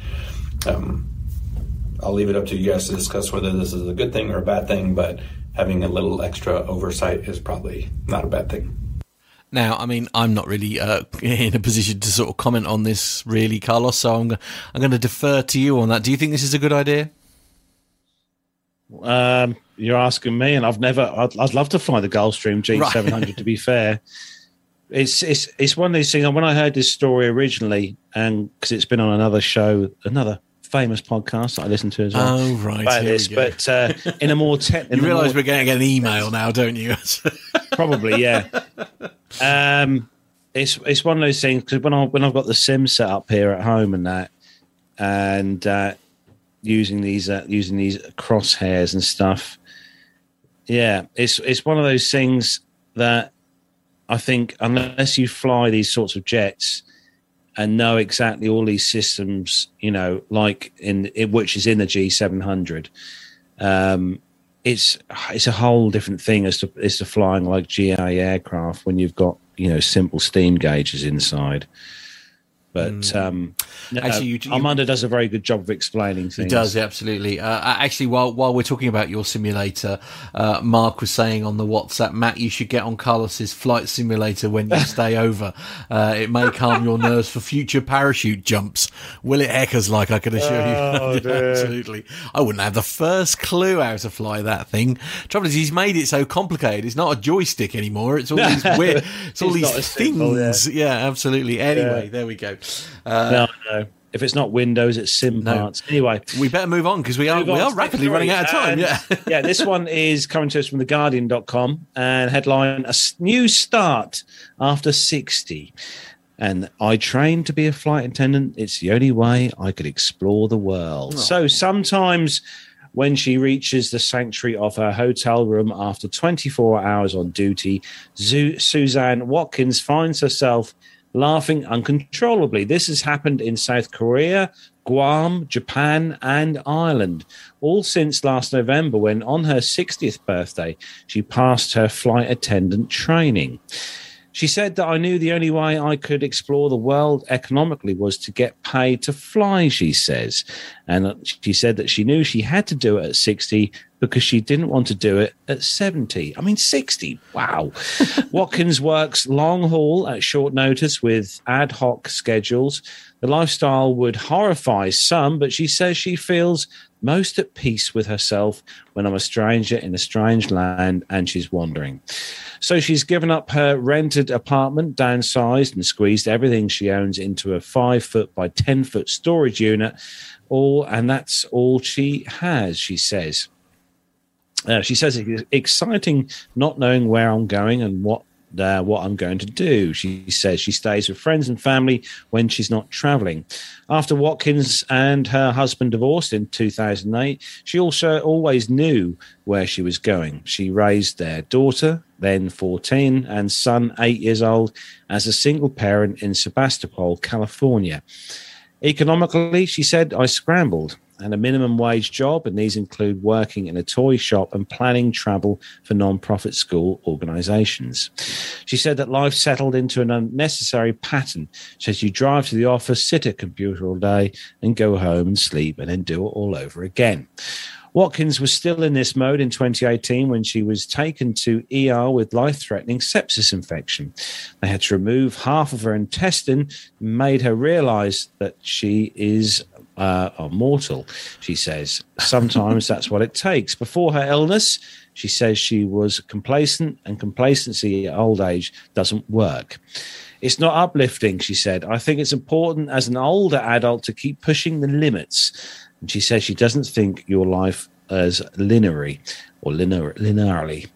She opens her hands and thinks of it as continuing to unfold, and you can have surprises and joy. When the pandemic shut the skies in 2020, Watkins read of flight attendants being laid off and uh, her own plans grew wings. She applied to be a flight attendant, graduated after five weeks of training, and her two children appreciated her differently. She said that I think they see me as afraid and not a risk taker when they were younger, and now they see me go through a lot of transformation and can finally be a role model for them to show that it's okay to follow your heart. And at the age of 60, becoming a flight attendant is honestly, it's um, well, if you can do Well, it, I mean, they they say as well. Yeah, but sixty Age is only a number. Sixty isn't isn't the old age that it used to be. Do you know what I mean? It's you know. well, no, the retirement age they keep putting the Well, retirement age absolutely, yeah. back and back and back and back and Indeed, back. you know, I mean, oh, well, and, and as uh, as uh, Marcus said in the chat room, uh, in the in in WhatsApp, sorry, yeah, good on her. I mean, what what what a lovely way to sort of you know finish your working life uh, with a fascinating job like that. I mean, it is hard work. There's no two ways of sugarcoating that, but uh, you know, uh, good luck on her. Uh, I'll take the last story, shall I, Carlos? And um, this is Air Baltic. This is our final story in the commercial this week. Air Baltic and American Airlines making pilot training more accessible. This is coming from simpleflying.com and airbaltictraining.com as well as the AAC, uh, uh, sorry, the AA Cadet Academy.com. There we are. Need to get that right. Uh, anyway, Latvia's Air Baltic Pilot Academy has announced that it has improved the payment structure for its commercial pilot study program. The update means that Air Baltic will finance a significant part of the studies. This is good news, isn't it? Uh, the new model specifies uh, that until a private pilot's license is obtained, costing approximately 15,000 euros, that's $15,800, students of the Air Baltic uh, pilot program are required to cover the costs of the studies. After passing Air Baltic's pilot assessment and becoming an official employee of the company, the airline will provide financing for the further 64,000 euros required to complete the training. Uh, applications for the current intake close on the 16th of May 2022. Uh, American Airlines has teamed up with the American Airlines Credit Union to provide additional financing options for students accepted onto its cadet training program. Uh, since its inception in 2018, nearly 600 cadets have joined the American Airlines Cadet Academy, of which 60 have already graduated from the program.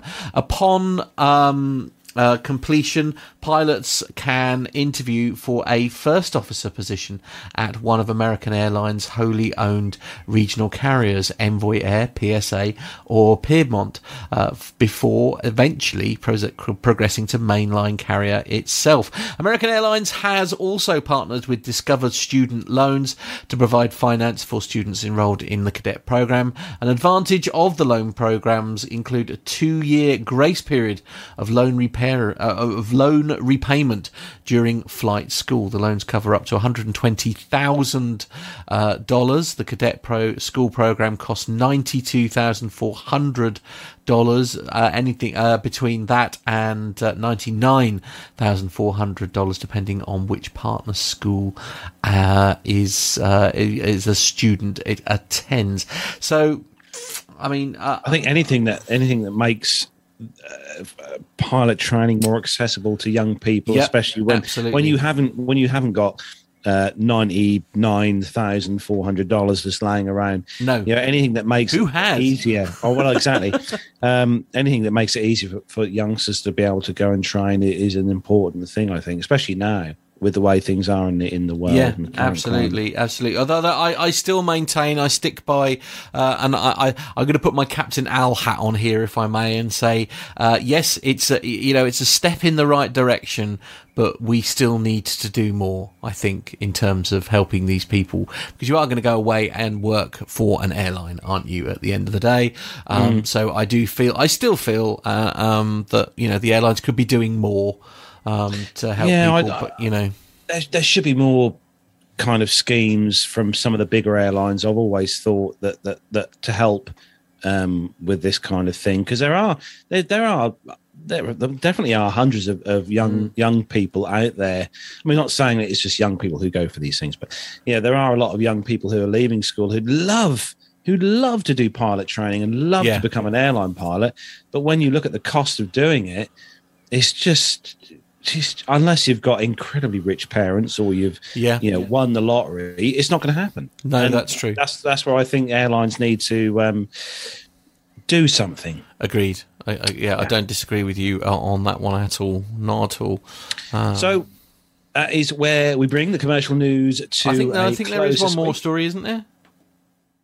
is it Yes, there is a story twelve. I think uh, all Oh, about skydivers. Um, i thought i thought we were, were mo- I thought no, we no, were- no, no, no, no, no, no, no. It, it was more because it's got a video in it, and so it was easier Ah, for you right, to. okay. It was easier if you read it rather than me. And Oh, okay fair enough so uh, You're giving away 12 all the secrets now. I know, I know. You should be able to see in the chat room if you can see the, the, the, the reflection in my glasses. We're going to have to do something about that because the glare is horrendous, my friend. Oh, what? do I get? Yeah, but I can't get them recoated now. No, no, I know, I know, I know. We'll, we'll work something out. There must be a way of, of solving it. Uh, I, or just won't wear them. Oh, blimey. well, no, but then you can't read. blurred. Yeah, right. Oh no, leave them on. We'll we'll fi- we'll find another way. So, last story then flyingmag.com skydivers honored for record breaking formation. So, in the world of skydiving, Dr. Steph's in the chat room, so she knows all about this. And uh, obviously, Matt will know about this when he gets his first dive. So, in the world of skydiving, one of the first and most difficult formations to nail is the head up formation. With feet down towards the earth, a jumper gives way to gravity to uh, descending up to 160 miles an hour. Balance is difficult. It's a feat for any skydiver to pull off. But when 84, yes, I said 84 skydivers do it so at once, records are broken. That's exactly what happened in July 2019 above a patchwork of fields outside Chicago when skydivers from 17 countries set up a head up world record. The event, led by professional skydivers, Amy Chmelecki and Sarah Curtis, set a new bar for the sport, as well as a trained spotlight on women gaining ground in a sport where they have historically been unrepresented. Noted. And Curtis were set to be honoured Thursday this week by the National Aeronautic Association, which is celebrating the 11 most memorable aviation records set in the past two years. The record breaking formation, which was a culmination of more than a year of planning, took 20 attempts to nail, according to the pair. And they said it's just really difficult type of flying. Chmelecki told flying. Even world champion level skydivers who do this similar type of flying all the time and they train it all year were having trouble with this specific skydive because it's just some small details that when you're working with this many people trying to build one formation is really hard. Uh, she said that on a jump like this, every single person has to do their job, she said. The event was a showcase of the most experienced skydivers in the world. Obviously, Dr. Steph was there with an average of 6,000 to 7,000 career jumps each. I mean, Steph, Dr. Steph does that in one year. A group of jumpers motivated was also a challenge, Chmelecki added. Uh, it's not unusual for a record like this to take 15 to 20 jumps, she said. We actually planned that it was going to take at least 15 jumps, she said. The participants were then uh, there fully knowing it was going to be at least a five day event or maybe even longer. And while I'm uh, reading this, Matt's playing the video. On, What a uh, cool video this is, For those it? of you who are watching on the YouTube stream, this is a awesome video. If you're listening to this as a audio podcast, take yourselves over to our YouTube channel, Plane Talking UK. Well, the, uh, the link to the out- U- the link to the YouTube video will be in the show notes, so uh, I'll make sure that that's there. and but Dr. is- Steph says that Chmelecki is a Yeah, legend. absolutely. And look at, I mean, look at that. That is just it's crazy. just an incredible size, isn't it? oh, oh, oh, he went, oh, he lost himself a bit. Yeah. there. That is just such an amazing. I mean, that's, the weird thing is, is it just looks so peaceful and serene, doesn't it? Looks like, They're all- looks like they're, they're standing on yeah, something. they're just having they're a little stand. You know, nothing. I mean, the fact that the ground is getting faster and faster towards them, I can just see the ground getting bigger and bigger is the bit that worries me. And there they go. Look, they peel off, uh, presumably to get ready to to pull the chute. Um, but uh, yeah, what an incredible! There we go. There goes the shoot of the video, the video uh, team. What an amazing video, eh? I mean, they must have have, have to have had one hell of a large drop zone for this because, um, especially when they're coming in or coming into obviously land on the field, because there's a lot of people to get down in, you know, what Yeah, essentially might be a small, Yeah. small drop zone. Yeah, uh, Alex Robinson saying, to be honest, it looks like they're all just standing around. I don't disagree with him there. Uh, No doubt, I, I can actually, I can imagine that John is now sitting there. Doctoring that video to put Matt's um, face on one of those. uh, Fortunately, John's very busy, uh, so so that won't be happening at all uh, with a bit of luck. But there we are. That is where we where the military, uh, not the military. Uh, we've still got to do the military. Oh, Commercial dear. news I'll, I'll go and have a lie down. a. Carlos takeover. I'll go and have a lie down. Matt's going to go and have a lie down. And That is where we bring the commercial news to a close. So it's time for our segment of the week, which we have every week uh, when I remember, uh, which is our caption this just for fun. And uh, this week, uh, I posted on our Facebook page the picture, which we would love you to all send in your wittiest captions for, which you've done this week, as always. And uh, this week's picture, Matt, will pop up Uh, on so the screen. So describe this for our, our audio listeners, then, please. So this is uh, obviously the picture uh, in question, which is a it must be a I think it's probably a low cost carrier, Right. possibly Southwest or a US carrier. I'm sure one of our chat room members will probably know which airline this is from. yeah, right. And uh, on the seat with a seatbelt on, I will point out the seatbelt is on, is a rather large hamburger. yes. Um, yeah, there- nothing more that we can say to that, really. Uh, So it's a aircraft cabin with passengers, and on the seat is a hamburger with a seatbelt on. quite, absolutely. Uh, So Matt, kick us off with the first one. Okay, so Bernard says, uh, most annoyed by my emotional support hamburger uh, that wasn't allowed to sit at my feet. Uh, Stuart says, one-eyed hamburger forcibly restrained and gagged during encounter with excessively long leather boots. Dirk says, whoa, look at this lucky guy going on holiday with these juicy buns sitting next to him. Sorry, he says in brackets. Uh, that's very appropriate, yeah. Uh, John says, says after comparing the prices of an EasyJet warm wrap to that of purchasing another seat, passenger buys another seat for her own Scooby snack. Darry says, flight attendant, someone has stolen my fries. I demand the captain declare an emergency and land near the closest McDonald's.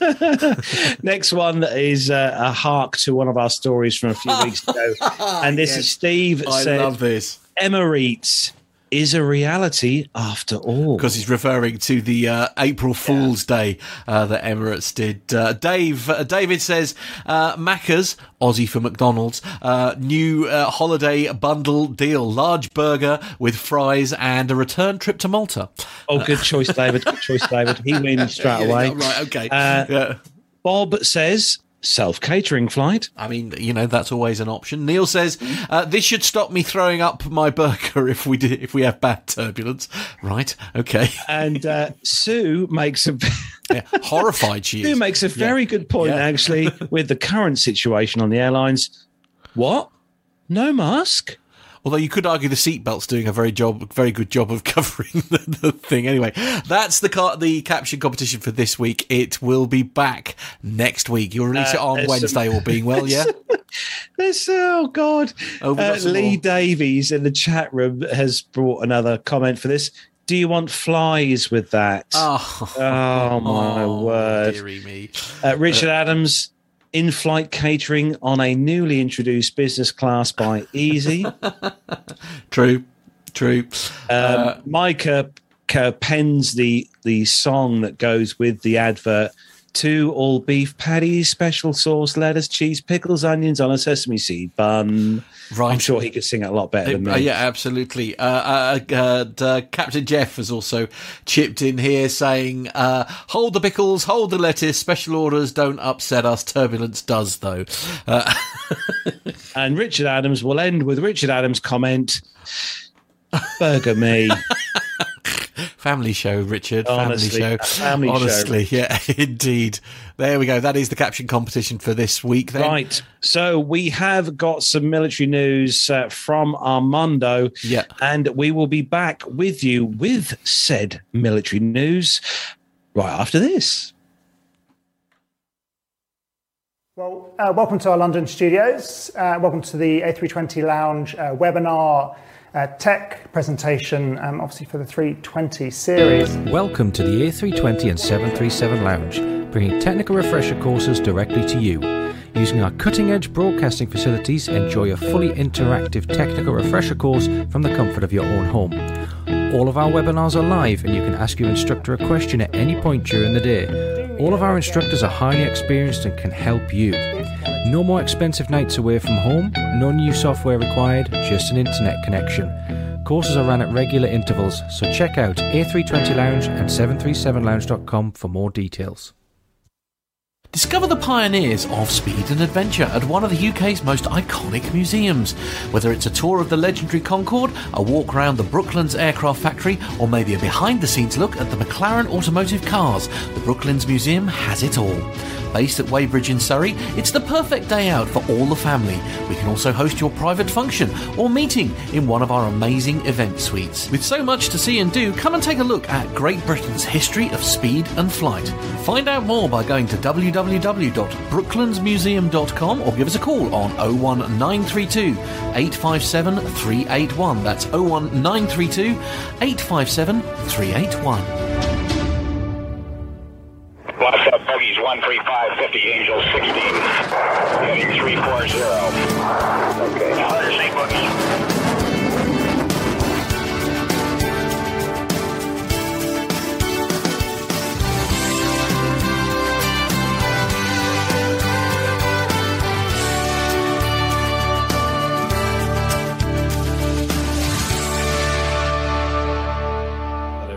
Tuned in. This first military story is from defensenews.com. Uh, the Marine Corps has declared its heavy lift helicopter, its newest one, operational. And we talked about this helicopter on the show a couple months ago as it was being developed. But the U.S. Marine Corps this month has declared its new he- helicopter operational following the completion of uh, test, training, and sustainment requirements. Uh, Deputy Commandant for Aviation in the Marine Corps, Lieutenant General Mark Wise, on April 22nd, determined that the Sikorsky made CH 53K King Stallion had achieved initial operating capability. They announced that just uh, last week on April 25th. So the CH-53K provides significantly improved capability over the CH-53E, the Super Stallion. Uh, the 53K's ret- requirement included flying 110 nautical miles while carrying 27,000 pounds of cargo internally or externally, essentially carrying three times more weight than the 53E under comparable conditions. The King Stallion proved through testing that it can also carry a greater weight than that, travel longer distances, and fly in more strenuous environmental conditions, allowing operators to trade off the variables to meet these mission needs. So the 53K, the CH-53K, was uh, previously expected to reach initial operating capability in 2019, 2020, but the program, of course, as we talked about last time on the show, ran into some significant technical challenges in early 2019. The highest profile challenge was the exhaust gas re-ingestion problem, where the hot and dirty exhaust from the three engines was actually sucked back in, um, rather than the engines taken in clean air. Uh, the Navy, the Marines, and Sikorsky had to turn their attention to address this technical issue because that was causing significant problems, including increased maintenance in the entire life cycle costs, engine overheating, and actually uh, uh, probably compressor stalls during flight tests. Now, the Navy and the Marine Corps announced in December 2019 that they had resolved that problem and would continue to uh, conduct test flights. Uh, the subsequent uh, tests and initial operational and evaluation period, the 53K flew more than 3,000 mishap free hours in various temperatures, altitudes, terrains, as it's going to find in its operational capability. and one of these things I think we talked about on the show, this 53K, at least one of the test and prototype models, was actually called to rescue a disabled uh, U.S. Navy MH 60 helicopter from a mountainside in California the Navy initially thought that the only way to recover this helicopter was going to be to cut it into pieces and put it on a truck, um, since at the time there was no other military aircraft that could reach that kind of rugged mountainside at a high altitude and carry that much cargo out. But on September 5th of last year, the Marine Operational and Test Evaluation Squadron, um, which had these 53Ks, they went up there and said, "We can do it," and they retrieved that um, that Seahawk off off of the, the mountainside. Um, so, according to a Marine Corps statement, the 53K has about 57 more, 57% more horsepower, 63% fewer parts, contributing to a lower maintenance requirement and more operational time as opposed to down maintenance downtime for these helicopters. Um, if everything goes according to plan, the helicopter should enter full rate production uh, by fiscal year 2023 and go on its first operational deployment with the U.S. Marine Corps uh, probably sometime in 2024. I was just looking into a bit of the history of um, CH53. Okay, cool. And um, obviously, uh, Armando's talking about the K model there, but the actual original um, YH or YCH 53 was uh, first flew, Matt, in 1964. Goodness me. I know, I know. It's always amazes me when when you get something like this in a military aircraft or helicopter, whatever, yeah. and it progresses from you know from it's like they go through the, the actual letters A B C D F G H I J, you know, yeah. And we're now on the K model now in 2022. Um, but yeah, 1964 first flight introduced into service in 1966. So wow, amazing, yeah. amazing. So next story uh, on the list here, Matt, and uh, you're going uh, to uh, the politico.com for this. We are indeed. Now this is this is a sort of like a follow up on on one that we covered. I think it was either last week or the week before, um, where uh, I think it's safe to say a little bit of a mistake was made involved, meaning that uh, you know a very important building or two had to be uh, emergency evacuated. Uh, as I say, politico.com is the website, and the headline is the FAA admits fault in Capitol aircraft incident. The Federal Aviation Administration on Friday admitted it was the source of the communications breakdown that forced an evacuation of the Capitol complex on Wednesday over fears that an unidentified plane was heading there with uh, nefarious uh, intent. In fact, it was a US Army demonstration plane containing the Golden Knights parachute team who had been set to skydive into a Washington Nationals baseball game later that night. The FAA's initial review of the circumstances surrounding uh, Wednesday night's parachute demonstration by the US Army Golden Knights at the national park showed that we did not provide advance notification of this event to the US Capitol Police.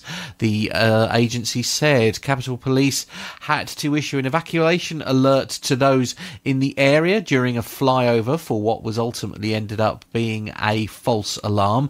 USCP defended its actions in a statement issued Thursday morning saying the precautionary measure to evacuate the Capitol was uh, not one we take lightly. The army plane with the Golden Knights parachute team took off from Joint Base uh, Andrews outside Washington and was circling the area around the Capitol uh, Wednesday evening. The US Capitol Police declined to further comment on Friday. The FAA tracks events surrounding the highly restricted airspace around the US Capitol complex and other nearby federal buildings from the National Capital Region Coordination Center located in Herndon.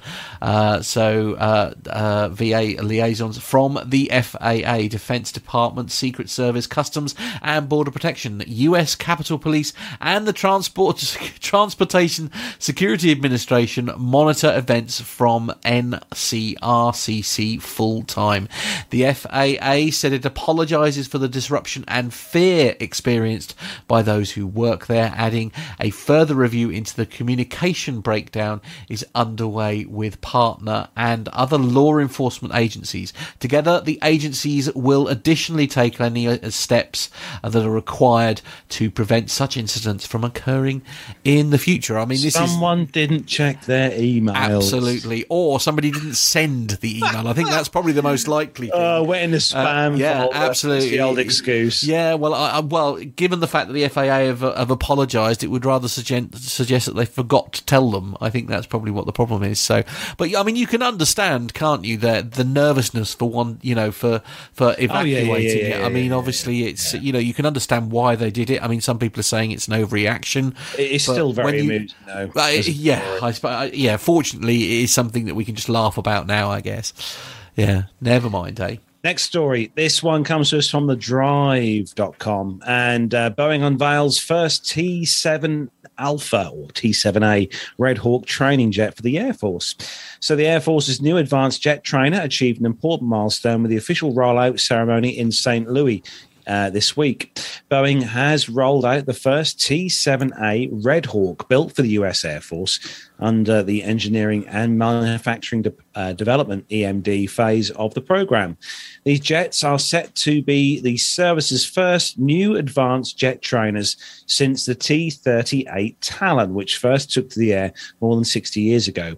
Significantly, this is uh, particularly the particular jet itself, the first true T 7A. The previous two aircraft being company demonstrators that were not necessarily representative of the final configuration. This week's rollout ceremony at the Boeing's plant in St. Louis, Missouri, saw industry leaders and Air Force officials bring attention to the game changing attributes that the T 7A is expected to bring to the training pipeline. The first of a planned 351 T 7As for the service, which Boeing builds as the first aircraft to be fully digitally designed, are due to be delivered to the Air Forces at Joint Base San Antonio Randolph next year. Ted Colbert, president and CEO of Boeing's Defense, Space and Security, said in a statement, "We are excited and honored to be to, uh, to deliver this digitally advanced next generation trainer to the U.S. Air Force. This aircraft is a tangible example of how Boeing, its suppliers, and partners are leading the digital engineering revolution." The T 7A will prepare pilots for future missions for decades to come. Saab's president and CEO Micael Johansson said that this is the culmination of years of work and design and partnership between Boeing and Saab.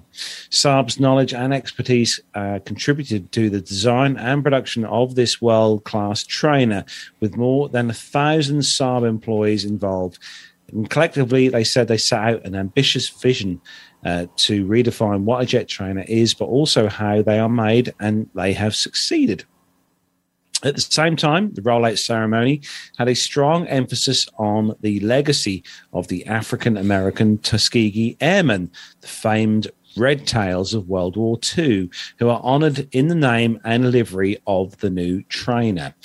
General C.Q. Brown, Chief of Staff at the Air Force, in a Boeing media release said Tuskegee Airmen are one of the most celebrated units in our Air Force history, and T 7A honors the bravery and skill of these trailblazers. Like the Airmen, they were named and painted to pay homage to the T 7A Red Hawks, break down the barriers of flight. These digitally engineered aircraft will make it possible for a diverse cross section of future fighter and bomber pilots to be trained and provide an advanced training system and capabilities that will meet the demands of today's and tomorrow's national security environment. Once in service, the aircraft are also expected to be much more adaptable than their predecessors, with open architecture software to allow new capabilities and training elements to be inserted to keep pace with the modernization of the wider Air Force. I suppose with these new jets, Matt, you know, these are all, you know, it's not just so much the hardware, it's software that's involved with these aircraft. I suppose, you know, when you are putting new software onto a, a trainer like this, it's probably as simple as, you know, a plug and play kind of um, Yeah, kind of thing. So absolutely. Yeah. Indeed. So, moving on to the last story. This one's from Armando, and uh, we're going over to the defensenews.com for this one. All right, you guys are going to have to hang in there with me for that. If we've made it to this story, it means we had some extra time, and I wanted to throw in uh, this story because I, I'm going to take a little personal note on it. But um, just recently, with the conflict in Ukraine going on, um, this article was published from DefenseNews.com um, regarding SpaceX and SpaceX specifically shutting down a Russian electromagnetic warfare attack in Ukraine last month. The Pentagon is taking notes of how they did this. Um, so Russia's efforts to conduct uh, EW, electromagnetic warfare in Ukraine, show how important it is to quickly respond and immediately shut down such attacks, according to Pentagon experts. The U.S. needs to get much better at its own EW rapid response capability, they said in a recent conference just this week. Um, as we have we in the military had said for a long time, there's a lot to be learned from the civilian sector, the private sector on innovation and rapid deployment of some technologies. Now, this is an aviation show. We're usually talking about airplanes, we may be talking about weapons, something like that. But in this case, this is related, directly related, because as aircraft and um, some of these advanced air vehicles become so uh, tech heavy and software heavy, that is, it's a significant um, disadvantage that the government is in in the acquisitions process and how long it takes because of the due diligence that the government has to take in ensuring that taxpayer money is uh, appropriately spent and goes to a good cause, right? So um, the private sector can take a little bit more risk than, than the government, any government, right? Whether it's the British government, the French government, or the U.S. government, because um, that's private money. With the government's expending taxpayer money, usually these process t- processes take um, a lot more time. So, this uh, one of the directors of electronic warfare from the Office of the Secretary of Defense, um, his name is Dave Tremper, said. Um, or pointed out recently SpaceX's ability last month to swiftly uh, stymie a Russian effort to jam its Starlink satellite broadband service, which got a little bit of of press in the beginning of the conflict. Um, the Starlink satellites are our system are keeping Ukraine connected to the internet throughout this whole conflict. uh, SpaceX uh, founder Elon Musk obviously steered uh, these thousands of Starlink terminals to Ukraine. That was uh, covered in the news and the media um, after somebody in the Ukrainian government um, basically requested um, for help, asking asking for help in the conflict.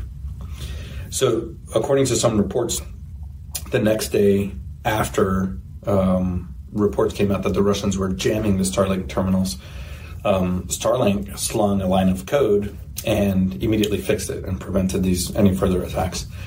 And that suddenly that attack was was completely um, kabashed, right? So, from an EW or even a software uh, perspective, to be able to integrate a line of code um, for information security or operational security is that quickly was fantastic. But um, the government, on the other hand, as I said, has a significantly longer timeline in making those types of corrections.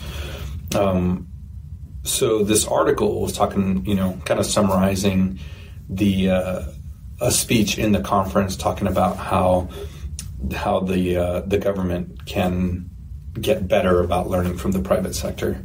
Relating it specifically to aviation, um, the Air Force's newest in development Compass Call. So the Compass Call was traditionally a C 130 with all kinds of technical gizmos and gadgets that were designed to jam uh, frequencies, jam communications, as well as some other specialized missions. That aircraft is being replaced by the EC 37.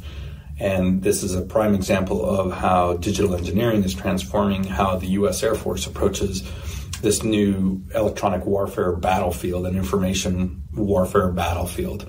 And in order to be able to employ those aircraft quickly and, and effectively, um, I you know I just wanted to, to point out that that there is a lot to be learned, and specifically you know with with uh, SpaceX um, from the private sector about how the government can do things a little bit better.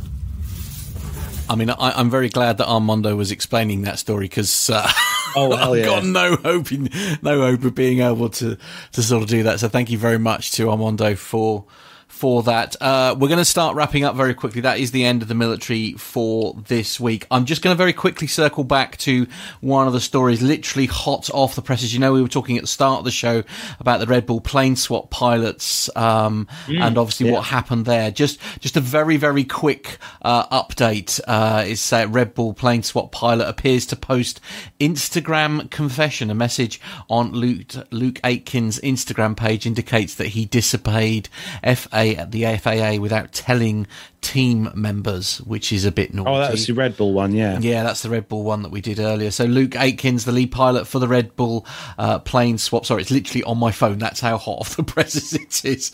Uh, the plane swap uh, swap stunt that we were talking about earlier that streamed live last Sunday on Hulu has apparently posted a message on his Instagram page in which he takes res- full responsibility for continuing with the event without the permission from the FAA. In the Instagram statement, says says that he received an email from the FAA denying his request for an exemption from uh, certain federal regulations that uh, would have cleared his team to perform the swap. But he says he kept that information from the other team members. I received email notification on the 22nd of April 2022 from the FAA that a specific exemption was not granted, and I made the personal decision to move forward with the plane swap. I regret not sharing this information with my team and those who supported me. The post reads As the project uh, lead and chief pilot, it was entirely my responsibility to operate within the regulatory framework to ensure a successful outcome. The message reads In a statement sent to Flying on Friday, Red Bull said Luke is a courageous, highly skilled athlete who has been a friend of Red Bull for many years. He has uh, been entirely upfront and honest about his responsibility in this matter. We look forward to his continued friendship. We'll we'll leave it at there. Uh, I'm sure we'll cover it word. in more detail there later on. But that is quite the as I say. I wouldn't you know we are running over. I know, but uh, given that we were covering this story earlier on, I think absolutely right. Uh, to, Blimey, isn't to, Us two at night. We're running. I know, absolutely. Um, so social media links yep. for the show, in case you don't know, uh, find us over on Facebook, Twitter and Instagram. Search for us on their social media links, Plane Talking UK. Just search for us on there. Uh, that WhatsApp number, if you want to send a picture in, if you've got a picture, an aviation related picture, you want to be on the screen behind me and Matt here, uh, you can send it to plus four four seven five seven two two four nine one six six. Uh, you can also email the show podcast at planetalkinguk.com if you want to send us an email to the team. And you can also check out our website, allaws.planetalkinguk.com is our shiny website where on there you'll find links to Patreon if you want to become a Patreon supporter of the show. Uh, we love that very much indeed. Helps support the show. There's also links on there to PayPal as well uh, if you want to make a one-time donation to the show, which all very much helps support the show and uh, helps me, Matt, Nev, and Armando do what we do each week. On there, you'll also find links to Amazon where you can do your shopping through that link. Doesn't cost you a penny, but we get a small referral fee if you buy your cat food or your batteries on there for your remote controls. And other things can be bought on Amazon.